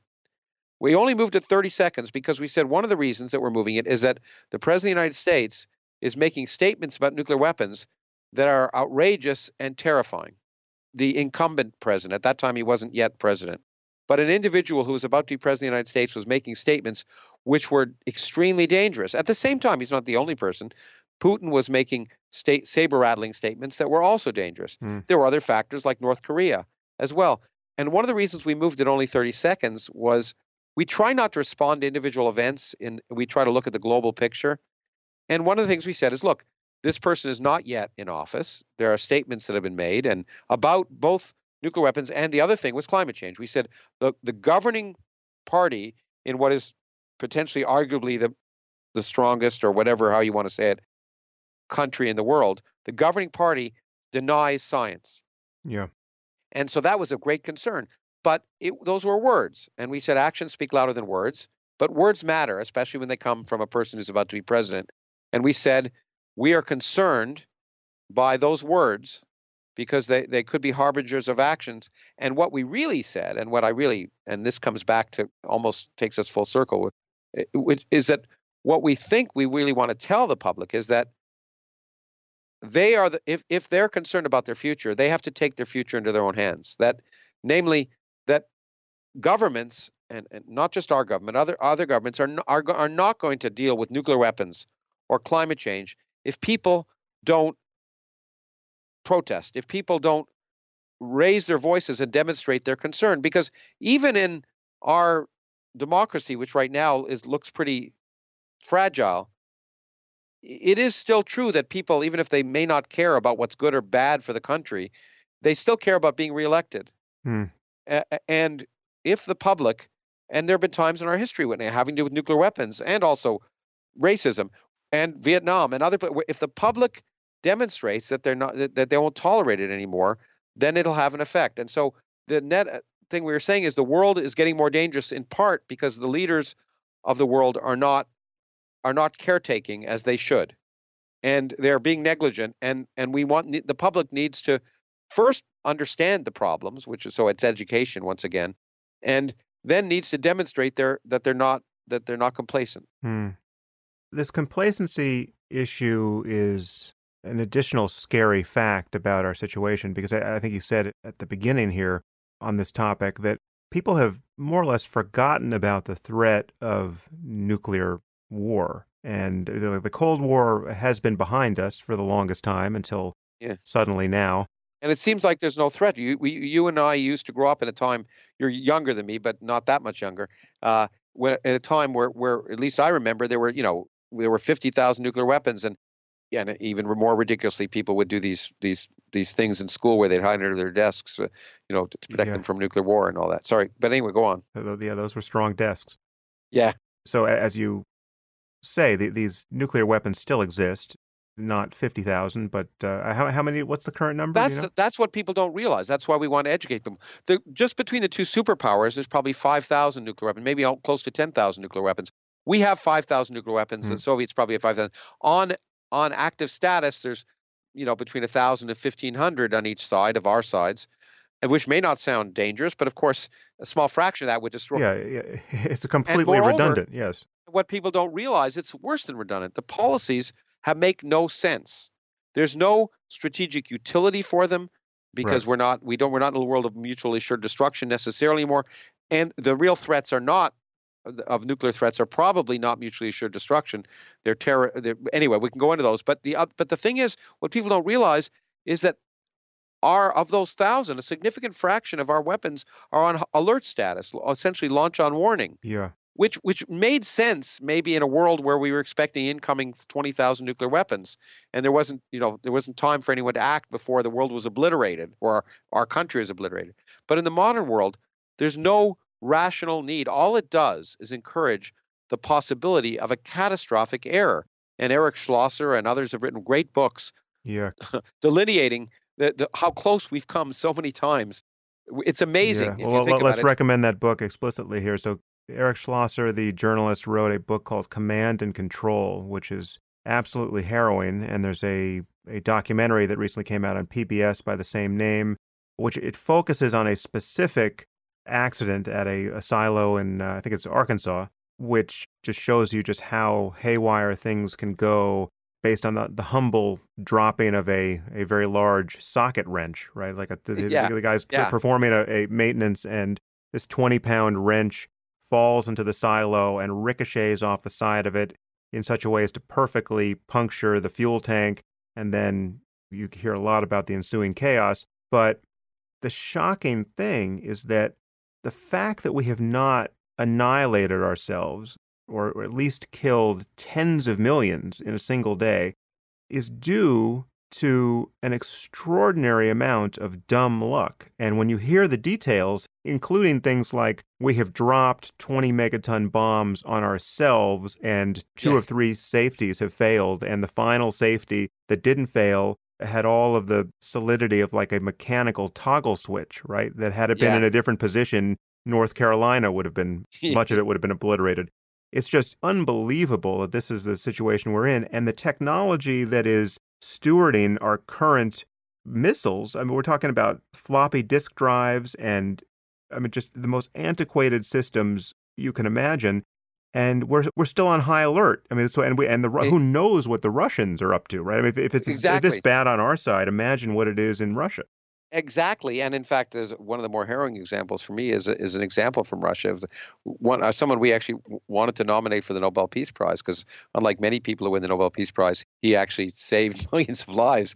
He um he was working in a he was in a missile silo, a Russian missile silo, and there was a false positive. There was a signal coming that it looked like a missile was launched from the United States, and then. A minute later, another missile was launched, and then a minute later, another missile launched, and he got the order to launch his missiles Hmm. and he disobeyed that order. Yeah. And and then within minutes, of course, they discovered there was a computer glitch. But had he not done that, the world would be in a very different place. And and it's amazing. It's that kind of thing. I mean, uh, that kind of and happily, he, his you know you might think he was he, was killed for that, but he wasn't. In the end, he was he was pe- pensioned off. But but that kind of um, that kind of act we sh- we need we can't rely on that kind of accidental good good judgment to save the world and and But just, I mean, just s- step back for a second. We have put ourselves in this situation where, based on the crassest political processes, we are now perpetually under this sword of Damocles of our own devising yeah yeah that's so mistake prone. And now, as you say, with with the dominance of, of cyber reality in our lives Yeah. and, and the capacity for, for misinformation to spread and for you know our early warning systems to be hacked, the, the prospect of, of misinformation triggering this system of self annihilation that we have built and, and, and, and maintain and barely maintain. It's insane that no one's thinking about this, or I mean, no one, no one, no one in the public is thinking about this. well people well people well that's exactly that's the public there are people thinking about it and i will say again to promote not really promote but to, uh, uh, my origins project which i'm very proud of and you've you've been at some of our events we we we looked at we did an event on ai recently but uh, we actually are planning in collaboration with the bulletin and a foundation to look at exactly the relationship between cyber and nuclear issues we'll probably run an event both a public event and a, and a rather high level study group on just that because i think it's what's surprising is that we don't Mhm. those those two communities don't speak together as much as you think. Uh, but there is a real concern right with with cyber hacking. What can you do to make this this happen? And and and and you're right that that the public needs to be concerned. One of but but let me point out one of the arguments that that's made is well we need to do a 1 trillion dollar upgrade of our nuclear weapons uh, systems in order to make them you know better well at first more accurate and maybe maybe maybe update the technology but what's amazing is that you it begs the question of wouldn't it be much simpler since since the, the system is just a recipe for disaster to get rid of hmm. y- of of the of the Yeah. largest part of it saving a huge amount of money reducing the risks overall of of of having a catastrophe and leading to a saner world. So rather than spend a trillion dollars and you know have a system that inevitably increases the risks of use uh, why not simply get rid of most of it? And you know ultimately it would be great to have a world where we get rid of all of it and there are people who've advocated that. But we don't need even a thousand weapons. We don't even need a hundred weapons especially if our major our ma- apparently our major concerns are countries that ha- that have very few weapons. Hmm. and in fact are, we have concerns about countries that have no weapons. I mean this this whole this whole concern about iran which was happily it doesn't have weapons because we acted rationally which was diplomatically and not militarily.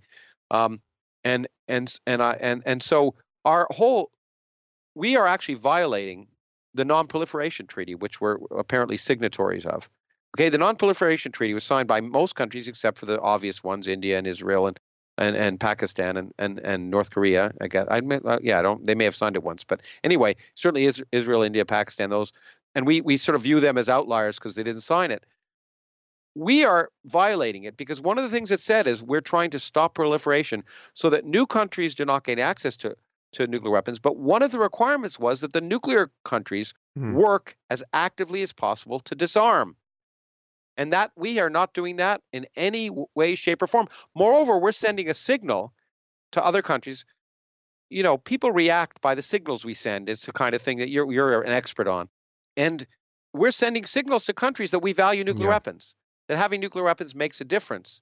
And and if we have those send those signals, it's irrational for those countries not to want to oh, possess. Yeah, well, but just look at the fact that we can't do anything about North Korea or Pakistan because they have nukes. I mean, it's, it's yeah. proof positive that having nukes changes your status. Yeah, and we're you know, and, and we're right now we're talking about, you know, bombing Syria. I just saw got a note today that that I mean moments ago that that's being considered, but also of course Iran, Iran, uh, and and so what messages are we sending? We're sending the messages not just that you know that that it means something to have nukes, but you know what?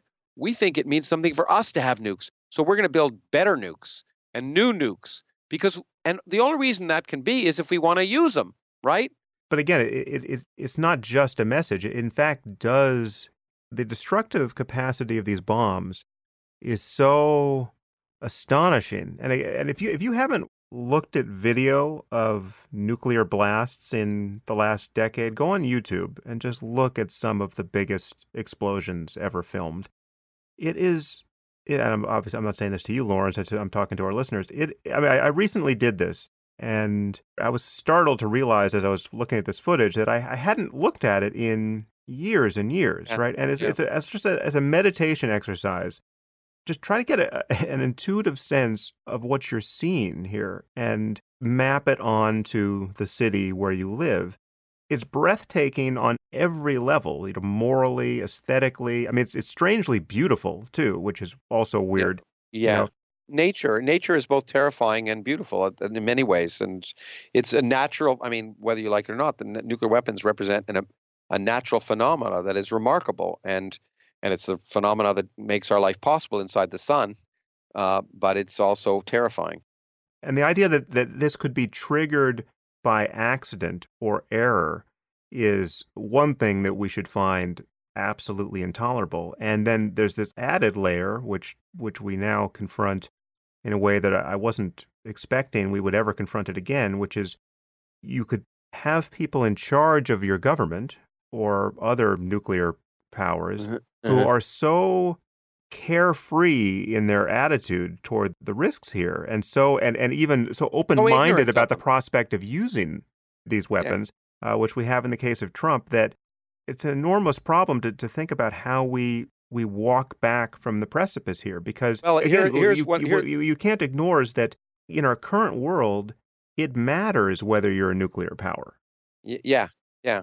It, it does but you know what what matters is we treat nuclear policy in a different way. I wrote a piece on, on this in New Yorker once, and and it's and because of Trump, there's a discussion, but I don't think it's going to happen. But many people also don't realize, and this is terrifying to people. Doesn't matter who's president. There are no checks on the president.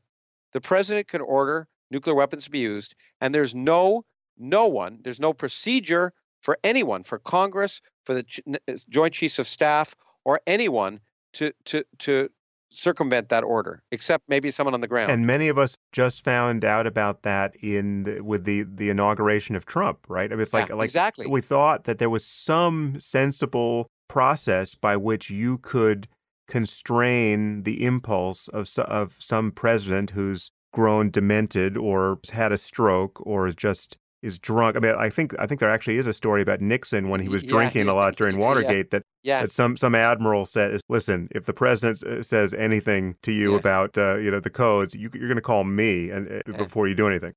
Yeah, you know, you have to openly disobey. And and and look, I mean, again, it wasn't crazy. There was a reason uh, claimed reason for this, which was again mutually assured destruction. When Time, there were fifty thousand yeah. nuclear weapons, then then yeah, you got ten minutes or fifteen minutes, and and so, but we don't live in that world anymore, eh, where where that's uh, eh, or maybe we maybe we still do in some sense, but the public should be aware of it and decide which risk they'd rather they'd rather face. To me, that's the whole point of science as an as a as a basis for public policy is that scientists shouldn't make public policy, but the empirical evidence and the results of science should form the basis of public policy so the public should be informed informed you know they they could just we the country could decide to do nothing about climate change, but we shouldn't lie about it. We should say, okay, you know, this is the world we're going to create, but we, for one reason or another, we want to make money or we want to want to do this or that. That's okay. If that the public, that's part of democracy.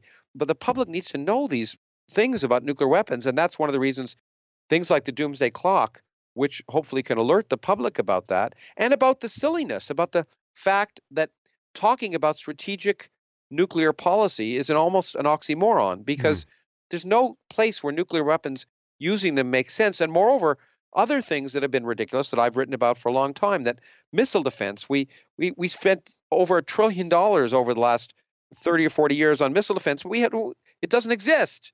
Actually, I want to ask you about that. So uh, there have been successful uses of it in Israel against the you know the Iraqi Scuds. Well, you know, even those, if you read some of the some of the real data, suggests that the claimed successes are far, far exceed the actual the actual successes.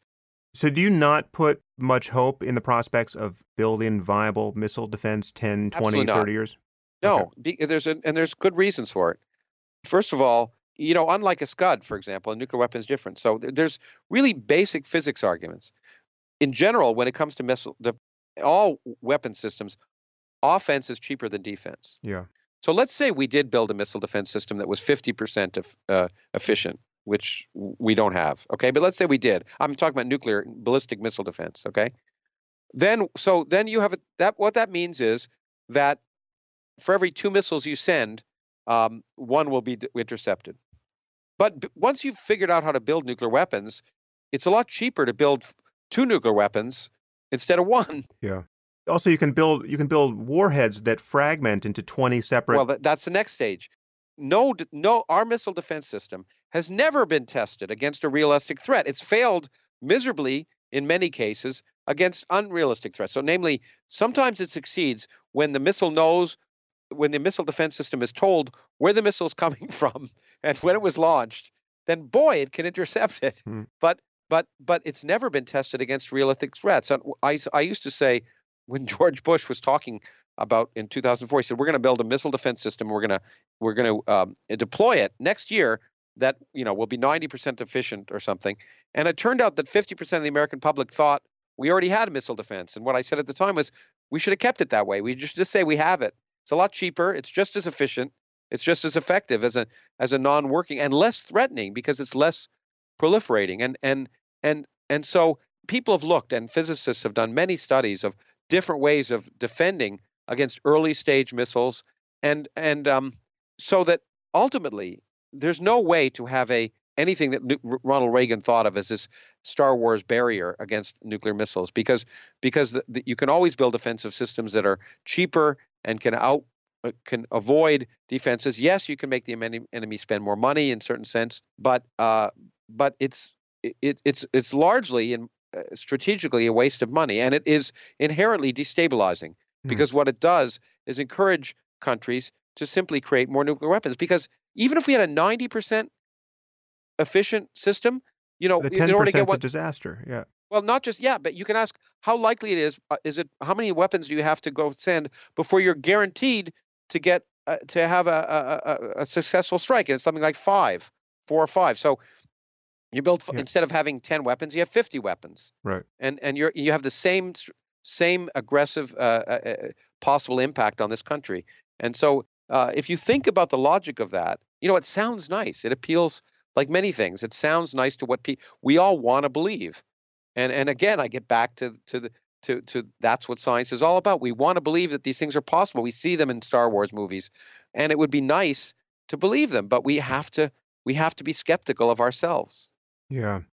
Well, on that point, uh, I see we're coming up on the two hour mark, but I yeah. I want to touch on Trump because I, okay. I find this, and I know you and I are going to fully agree about his character morally and, and intellectually.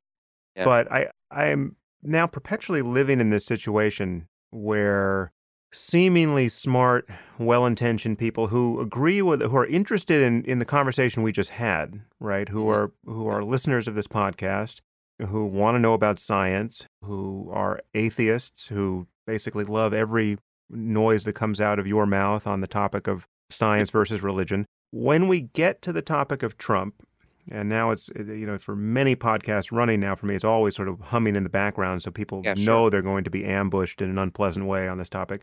But when we land on Trump, the political intuitions divide so radically that you and I will now disqualify our, ourselves on every other conceivable topic because we'll, we are so wrong about Trump. Yeah. And I there's something very crazy making about this because I really feel like we're living in a, a society now where something like half the people are failing a test of moral intelligence, Ooh, for lack of okay. a better word, which and it's an extraordinarily easy test. Like this is not a hard one. This is whether there's something wrong with lying at a scale that we have never seen before in our political life. Whether there's something wrong with having promoted a person to the highest office in the land who not only doesn't show any evidence of having the competence that you would need Yeah. for the job, but shows no interest in acquiring that competence and says and says things like he's the smartest person who's ever lived essentially Yeah. right so like there's a Yeah. there's a level of between him and- delusion Yeah, there's a level of intellectual laziness which we saw in, in Bush, but Bush didn't never made the pretense. That that's one of the major differences. Bush, you know, was uninterested intellectually, not curious in many things, but he never made the pretense of being the smartest person who ever lived. and and nor nor would he manufacture misinformation and, and Well, conspiracy theory to no, the- that, at not this level not the level. it's just the the velocity of, of the line and it's just that i mean the thing that i've said this before but uh, people don't seem to get how at least people on this side don't seem to get what, what a crucial piece this is that it's not just the line because normal political line, normal lying in any context at least pays lip service to the importance of truth like if i'm going to lie to you now i'm going to lie in a way that I hope you won't detect, right? My, so my lie will be crafted. Its boundaries will be crafted. It's a it's a bad jigsaw piece, but it's it's meant to fit in the space provided so that you won't detect it as a lie. What we have with people like Trump and his surrogates, you know, Sean Spicer and Kellyanne Conway, we have a a complete disregard for the reality testing of any possible audience, right? They just do not care that what they say maps onto That's reality because at all. they can know they can do it with impunity. I think this is the point. I think it's not that people are willing to accept the lies, which I agree with you about. I think there's this cognitive dissonance, which, and I see it all the time because I, in my in responses to tweets I make or pieces I write, that people say these aren't lies. Uh, that they they Everyone literally- uh, lies. It's well, all fake news. I- yeah, yeah, yeah, it's all fake news, and I and my reality is what I want it to be, and that that is what's enabling this. That you can do that in the current climate, do that with impunity, because of a whole bunch of series of steps of reducing uh, uh, the the the the negative effects of of inventing realities. The fact of being able to manufacture reality successfully in a way that matches on with what people want to believe. So people will want to believe that Trump has brought back jobs if he hasn't, or people, and they'll and they'll be convinced of that.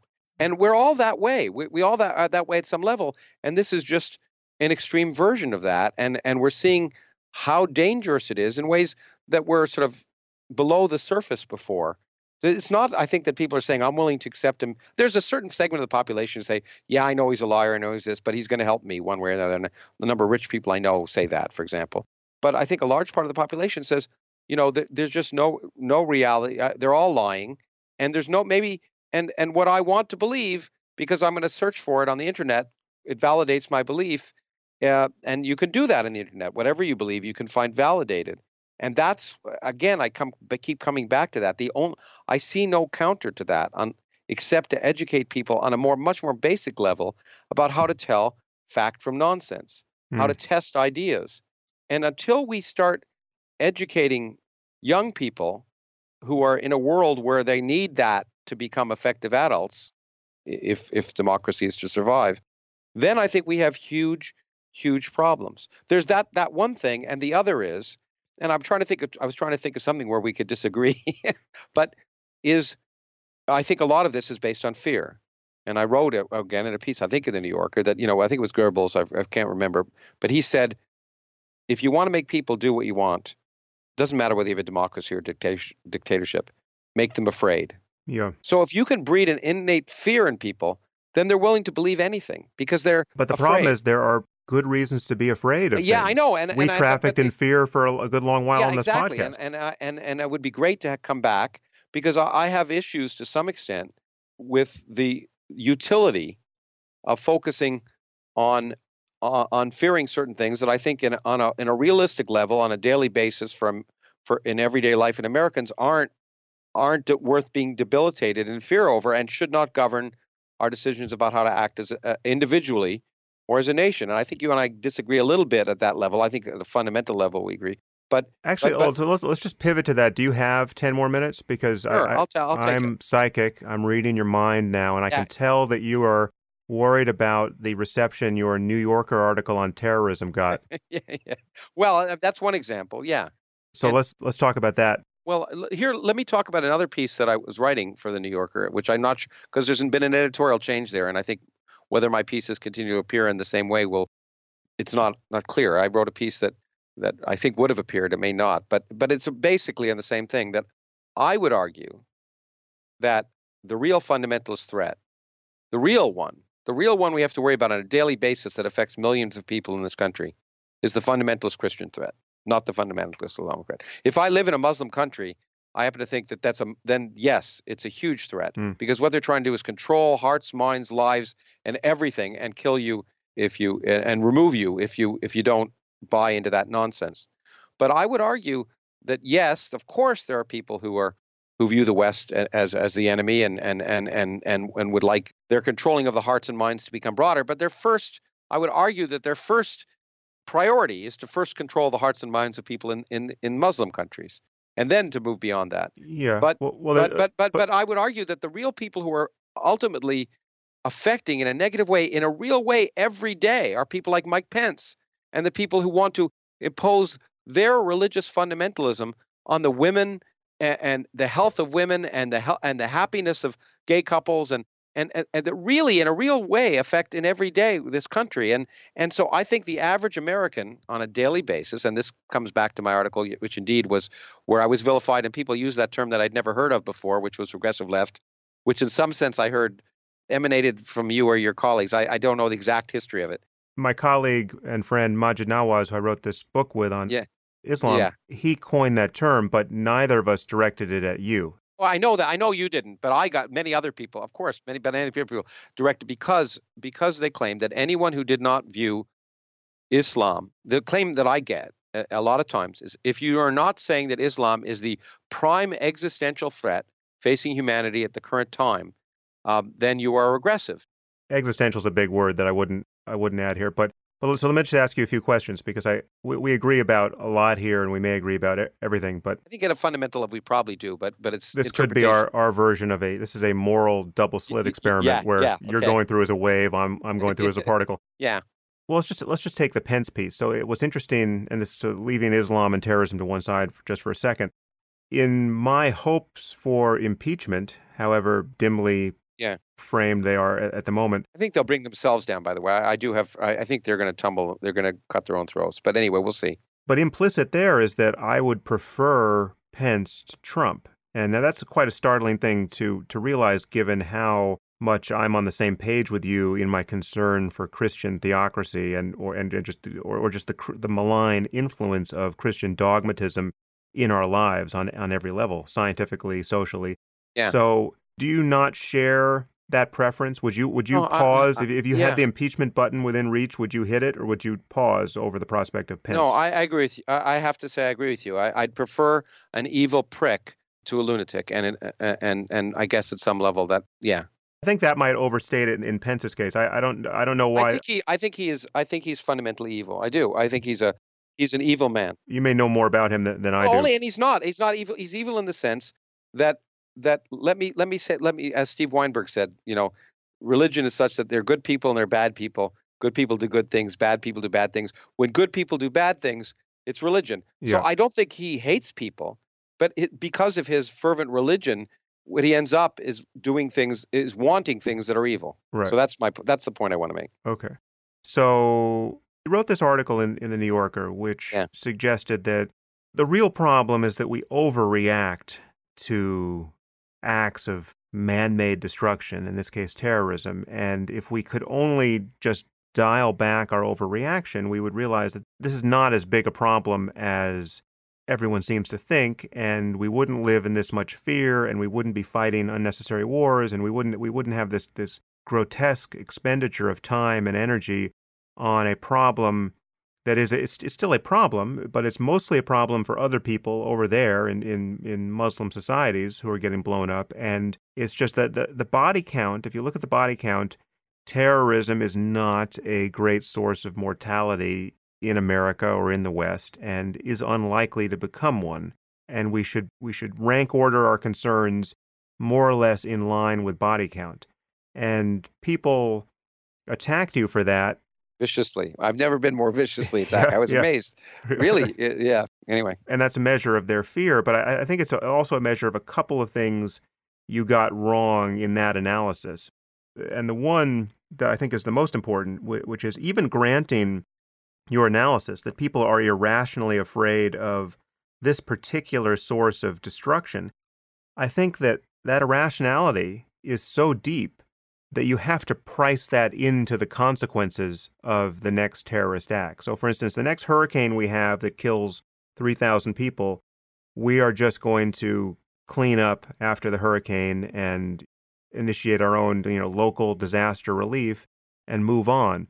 The next terrorist attack that's on, the scale of 9/11 that kills 3,000 people in an American city could completely tank the global economy, right? Given the reaction. And yeah, well, look, uh, I mean, absolutely. Then I would argue that given how likely that, on your terms, overreaction is, we should price that in in advance, knowing that it's going to destabilize us for a decade. And then then we have to be motivated to prevent it along those lines based on the real cost, however irrational it is. Well, yeah, look, I think you're absolutely right that because of the the o- overreaction to terrorism, any any major attack like 9/11 will have a dramatic effect on the world economy. And and and and I argued actually after 9/11 that in some sense the terrorists won because of the fact that I have to, you know, I had to take off my shoes. The fact that my life was changed dramatically because of the fact that they'd successfully hijacked a few planes and that every person in the world now had to change the the, the way they they traveled at an incredible economic cost mm. was in my opinion giving in to that i mean allowing them to win because what the effect was far greater than just the horrible and i don't want to and once again you know this as well i do i don't want to minimize the horror and the violence and the disgusting things that are done in the name of of in that case in the name of some perverted view of islam or of, or maybe even not that perverted view it's just a literal view perhaps just like any literal view from judaism would be perverted too because you'd stone your children and stuff like that but I think you're right that that it will have an effect. But I think we we we feed into that by the minute that there's a, a ten people killed, when in the and uh, I I guess I find it remarkable in the country which does nothing about gun control, mm. which does nothing about stopping children being shot in classrooms, in which that same year there were 345 mass killings last year, the year I wrote the piece, uh, 345 of them, and more than four people were killed by guns in yeah. that in, in a year. Okay, and and there were two there were two examples of of a, a quote unquote mass killings done in the name of terrorism, namely people motivated not because they were jealous of their, you know, what it was because they declared declared allegiance to whatever. That we should ask ourselves. We should not ignore the threats that exist and we should not ignore the fact that there is great there is potential you know for i happen to think that a much going back to nuclear weapons a much greater threat than an than wasting our money on ICBMs which basically puts a cross on your country right you send an ICBM we know where it came from we destroy you if you blew up a uh, if you had a nuclear weapon in a canister in, a, in New York Harbor, be a lot harder to know where it came from. And if you ask me, we should spend more money on that kind of defense against mm. nuclear threats. Um, so those threats are real and we should we should be thoughtfully caring about them. But to to argue that every american that we should well, the real reason i wrote that argument article was in response to what trump was trying to do now the claim that we should stop syrian refugees from coming into this country yeah. that the women and children are dangerous because one or two of them might kill some people. But in but these are that, that i find that so offensive. These are the people who are victims violence in the name of Islam, in the most part, or in the name of greedy dictators, or you pick your choice, Hmm. and that we should fear them.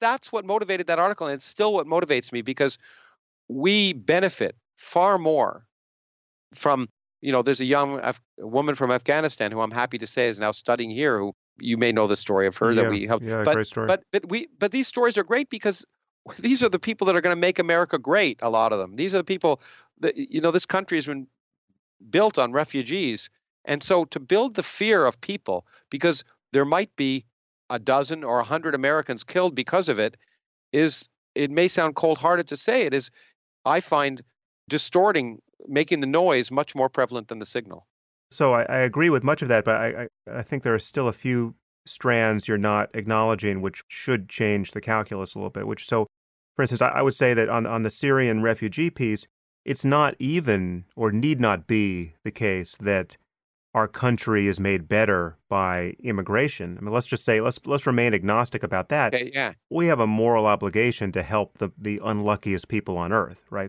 I find it intolerable that we are now so terrified of what might happen that our ability to respond to the worst cases of human suffering is, is being hampered. I mean, that's, that's, that's much worse than having to take your shoes off in the airport. That's yeah the yeah moral stature of our of our civilization is, is being eroded. I, I never talk in moral issues. I should say that I try and avoid the moral question. I know you do, and and and and and I appreciate your thoughtful views. That. But you do. I mean, you talk about good and evil, and I guess I and- talk about ethical issues or what. Well, that's what, that's what, I mean. What's what's reason? What I, I guess I try and say what's reasonable.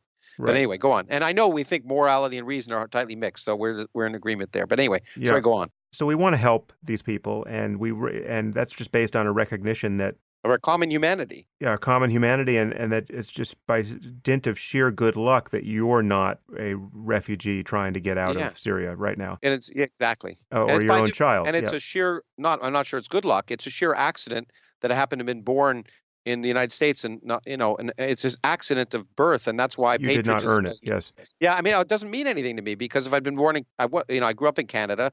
Living in two countries you learn that all this patriotism stuff is a little myopic as well. But anyway so go on. But the issue a few issues. One is that one difference obviously between a natural disaster and an act of terrorism is that the act of terrorism being an intentional act born of an ideology that is contagious, right? That these are ideas that are spreading into into minds that are unfortunately these ideas are captivating enough that even psychologically normal people can be captured by them, right? we all are subject to to to irrationality and no, but we're, but here we're talking about you know martyrdom based Yeah, uh, craziness. jihadist yeah violence, yeah right? yeah yeah. So there's this, this the spreading memes that we're worried about, and there's the fact that each new terrorist attack signifies this spread and the potential for destruction at a much greater scale of the sort that you just described. So, for instance, if someone sm- smuggles a shipping container with a you know a, a Hiroshima-sized bomb into New York Harbor, we can be pretty sure at this point that it wasn't the fundamentalist Christians. This is now to divide concern about fundamentalist Christianity from jihadism. Yeah they, no one one group is trying to kill us one group is just trying to kill our soul Okay, I mean, well- when I know well, whether the soul, but ki- kill what makes living worthwhile. I mean, the hope and dreams of you and your children, and and they're two very different things. One is violent and awful, but one is intrinsically, I think, as violent. but even there, they're at a different scale. So, for instance, life under the Islamic State is quite a bit worse than Oh, anything anything It- Mike Pence would want to eat on his worst day would want to implement Absolutely, here. Right. Absolutely. And if we lived in an Islamic state, I'd be, I'd be extremely. I mean, look, I'm, I'm, I look, I agree with you. There's no comparison, and and I think you're absolutely right that the, that that that that spread of violent craziness that is so based on the literal interpretation of a of a of, a, of an ancient book that is awful. But uh, what we need to do, it seems to me, as a country, and I said this after 9/11, I said, you know, don't bomb Afghanistan. Just you know, find Osama bin Laden. But what we need to do is build a thousand schools in Afghanistan because we need to win the hearts and wine, minds of of the children who aren't being Right. educated. They're in madrasas But the problem is, you build schools in Afghanistan, and you've got members of the Taliban throwing battery acid in the faces of little girls who are going to those schools. I, right? like the one we saved, who, who who had to leave school at age eleven. Exactly. So, so again, by the same analysis, you want if you're concerned about letting in the unluckiest people in the world so as to help them, you should be concerned to help them in place, right? So now the, the question Absolutely. is like, what what is what should our common humanity dictate? And then uh, then I think you have to be sensitive to the difference between someone like Abu Bakr al-Baghdadi and Mike Pence. As bad Well, as I mean, I'm sensitive to the difference of individuals no, but the and the and the the, the worldviews that they would want to implement. and the worldviews. Uh, what I'm not, and and and let me say, we need to address both. But what I'm what I'm trying to indicate, and what is unpopular, is that there's no comparison between those two people uh, in terms of their worldviews, except except you can ask who has more impact on me on a daily basis and the and, or a young woman in, in Texas who can't get an abortion uh, who has more impact? Who should we be who should we be worrying about in terms of immediate impact on me right now?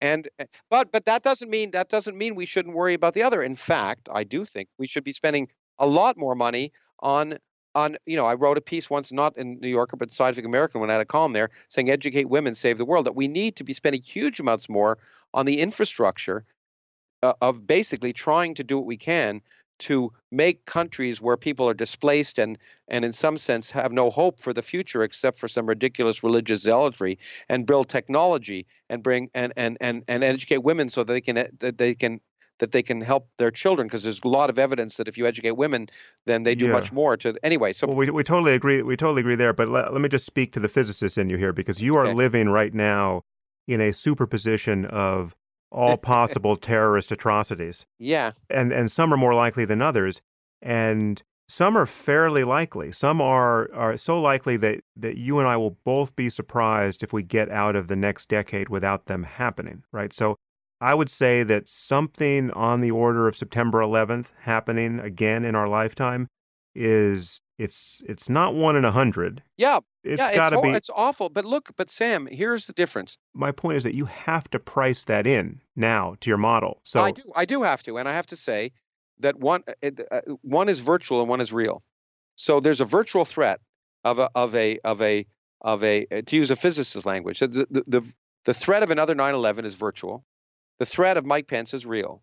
We have to take both into account, but to o- focus on the virtual threat and to argue. And I hate to say it because it makes me sound cold-blooded. I do not. I do not want 3,000 people to, to to die and to families to be displaced and and and cities to be wrecked. But but if if another 9/11 happened, it is a it's an awful thing. But in my mind, it's much worse if we let this country become a theocracy. wait, wait, wait, wait. Just the virtual real distinction, I think, is untrue. It's just one is more salient to you. I What's we, happening right now? One's happening right now. One is possible. Well, I'll tell you what's happening right now. You know that there There is are people planning. th- there's intelligence about people planning yeah, that you and I just right. don't have access to, right? And, You're and there are plots being foiled. And I mean, Yeah, how, how many people are Okay, waking what- up this morning trying to saying is figure out how to kill What I want to say people? is that one's overt and one's hidden. So so Pence can go break a tie right now and openly say in the you know in, in Congress he's going to break a tie so you know to to so that so that uh, lesbians and gays don't have equal rights. So he can say so one is overt and one is one is in secret. But to somehow uh, I guess what I'm what I, I am more I frankly I guess what I'm saying when I do the calculus it, at the moment I'm more terrified in this country. And uh, terrified is not the word because I don't get terrified. I don't think of those kind of things. I'm more concerned about the threat on the hearts, minds, lives, and daily life in the immediate sense Hmm. of Mike Pence. But it would be ridiculous not to try to explore the possible threat on the hearts, minds, life, daily lives of people in this country of that external threat. And moreover, but I, and like you, I think, I think like you, what what what I feel is that the best reaction to that external threat is a long-term reaction that I don't think generally military solutions work for very long or very effectively. That we need to work very, very much harder to ch- to battle the control for hearts and minds in those countries that are generating those terrorist threats. It's not the Hmm. terrorism; it's the cause of the terrorism that concerns me, and that uh, you know, I'm, there's an old statement, and you're going to say it's very naive, but and it maybe it is, but you know, I mean, if the only tool you have is a hammer, everything looks like a nail. And I'm an educator. I think ultimately it's a long-term process to overcome the backward intellectual environment that fosters an, an environment based on fear and ignorance. The two go together, and it happens in this country too. We're afraid. That's the reason why people are anti-science too. They're afraid of a world that may not be the world they want. Fear and ignorance go together, and the two together breed terror and bad policy. And I think we have to fight them everywhere. Yeah. Well, and, uh, you know, and I, I think, you know, so uh, you know, at some basic level, we, we disagree. I just am amazed that we accept that there that we that we just seem to be moving to accept these kind of vi- intellectual violence that's occurring from the Christian right of this yeah, country. I don't, no, I don't think we disagree at all. We don't we don't disagree at all on that front. And you know, as you know, I, I wrote a, a, a short book just focused on Yeah. Christianity. I mean, Uh, every, yeah, it was a it was a brilliant and important book, and and and and and I don't want to forget it. and I, I have I certainly haven't forgotten how much I don't like the aspiring theocracy of fundamentalist Christians. It's just at the moment. I mean, it's this is all of a piece, as you say, with misinformation, ignorance, mere fear and hope, Yeah. unregulated by any rational consideration of the world we're living in and how to, to maximize human well-being. So it is a common project dealing with, with the lies of someone like Trump, the delusions of someone like Pence, the notion of martyrdom in the Muslim world. I mean, we have to we have to debunk bad ideas in any way that we can, and um, science and a rational education is really the best tool we have in hand to do that. But as you know, it's this is a tall order because we, we know we can put we could put you in a room with a a trained Yeah. physicist who believes that God is uh, has tuned the universe to be exactly as it is, and it's not only a generic God; it is the Christian God, and Jesus is His Son. No, it's it's it's uh, you know it sounds yeah we I think we're agree oh, it's it sounds naive. Uh, It's a, this is a fascinating question. It's I think it's these kind of discussions are important to have, and what worries me for both of us is when people when you start to ask a question when you start to question what is the common meme of the group you're in, and people say want to silence you or say you know what you're a scientist you shouldn't talk about politics or you're this or that that's when we have to consider so I think we both agree. Let me just summarize that nothing should be sacred. In particular, the things you and I should say shouldn't be sacred. And we should question ourselves all the time, even when we're advocating uh, what we think is right. Yeah, And and, Yeah. and other and and none and, and the health of the so-called free thought groups should be to encourage free thought, to encourage discussion, not to say, you know, I disagree with you, you're wrong, and and you're no longer part of my my in group. Uh, I think that's the what neither of us want, and I I and, and I want to use your your soapbox uh, to to try and encourage people to continue to have lively conversations of the like of the kind that I so much have enjoy having with you. yeah, yeah. Well, listen, thanks for coming on the podcast, Lawrence, and um, I think you will agree that our conversation did not at all exhaust what is of interest in your new book. and uh, so I, I will have a link to that on my blog where this podcast is embedded. Just tell people what your Twitter address is so they can follow you because they should. L Krauss one, the numeral one, L Krauss one. And thanks again, and I'll come back again. It's Yeah. a pleasure. Keep it up, Lawrence. Okay, you too, Sam. Take Take, care. care. If you find this podcast valuable, there are many ways you can support it. You can review it on iTunes or Stitcher or wherever you happen to listen to it. You can share it on social media with your friends. You can blog about it or discuss it on your own podcast. Or you can support it directly. And you can do this by subscribing through my website at samharris.org. And there you'll find subscriber only content, which includes my Ask Me Anything episodes. You also get access to advance tickets to my live events as well as streaming video of some of these events. And you also get to hear the bonus questions from many of these interviews. All of these things and more you'll find on my website at samharris.org. Thank you for your support of the show. It's listeners like you that make all of this possible.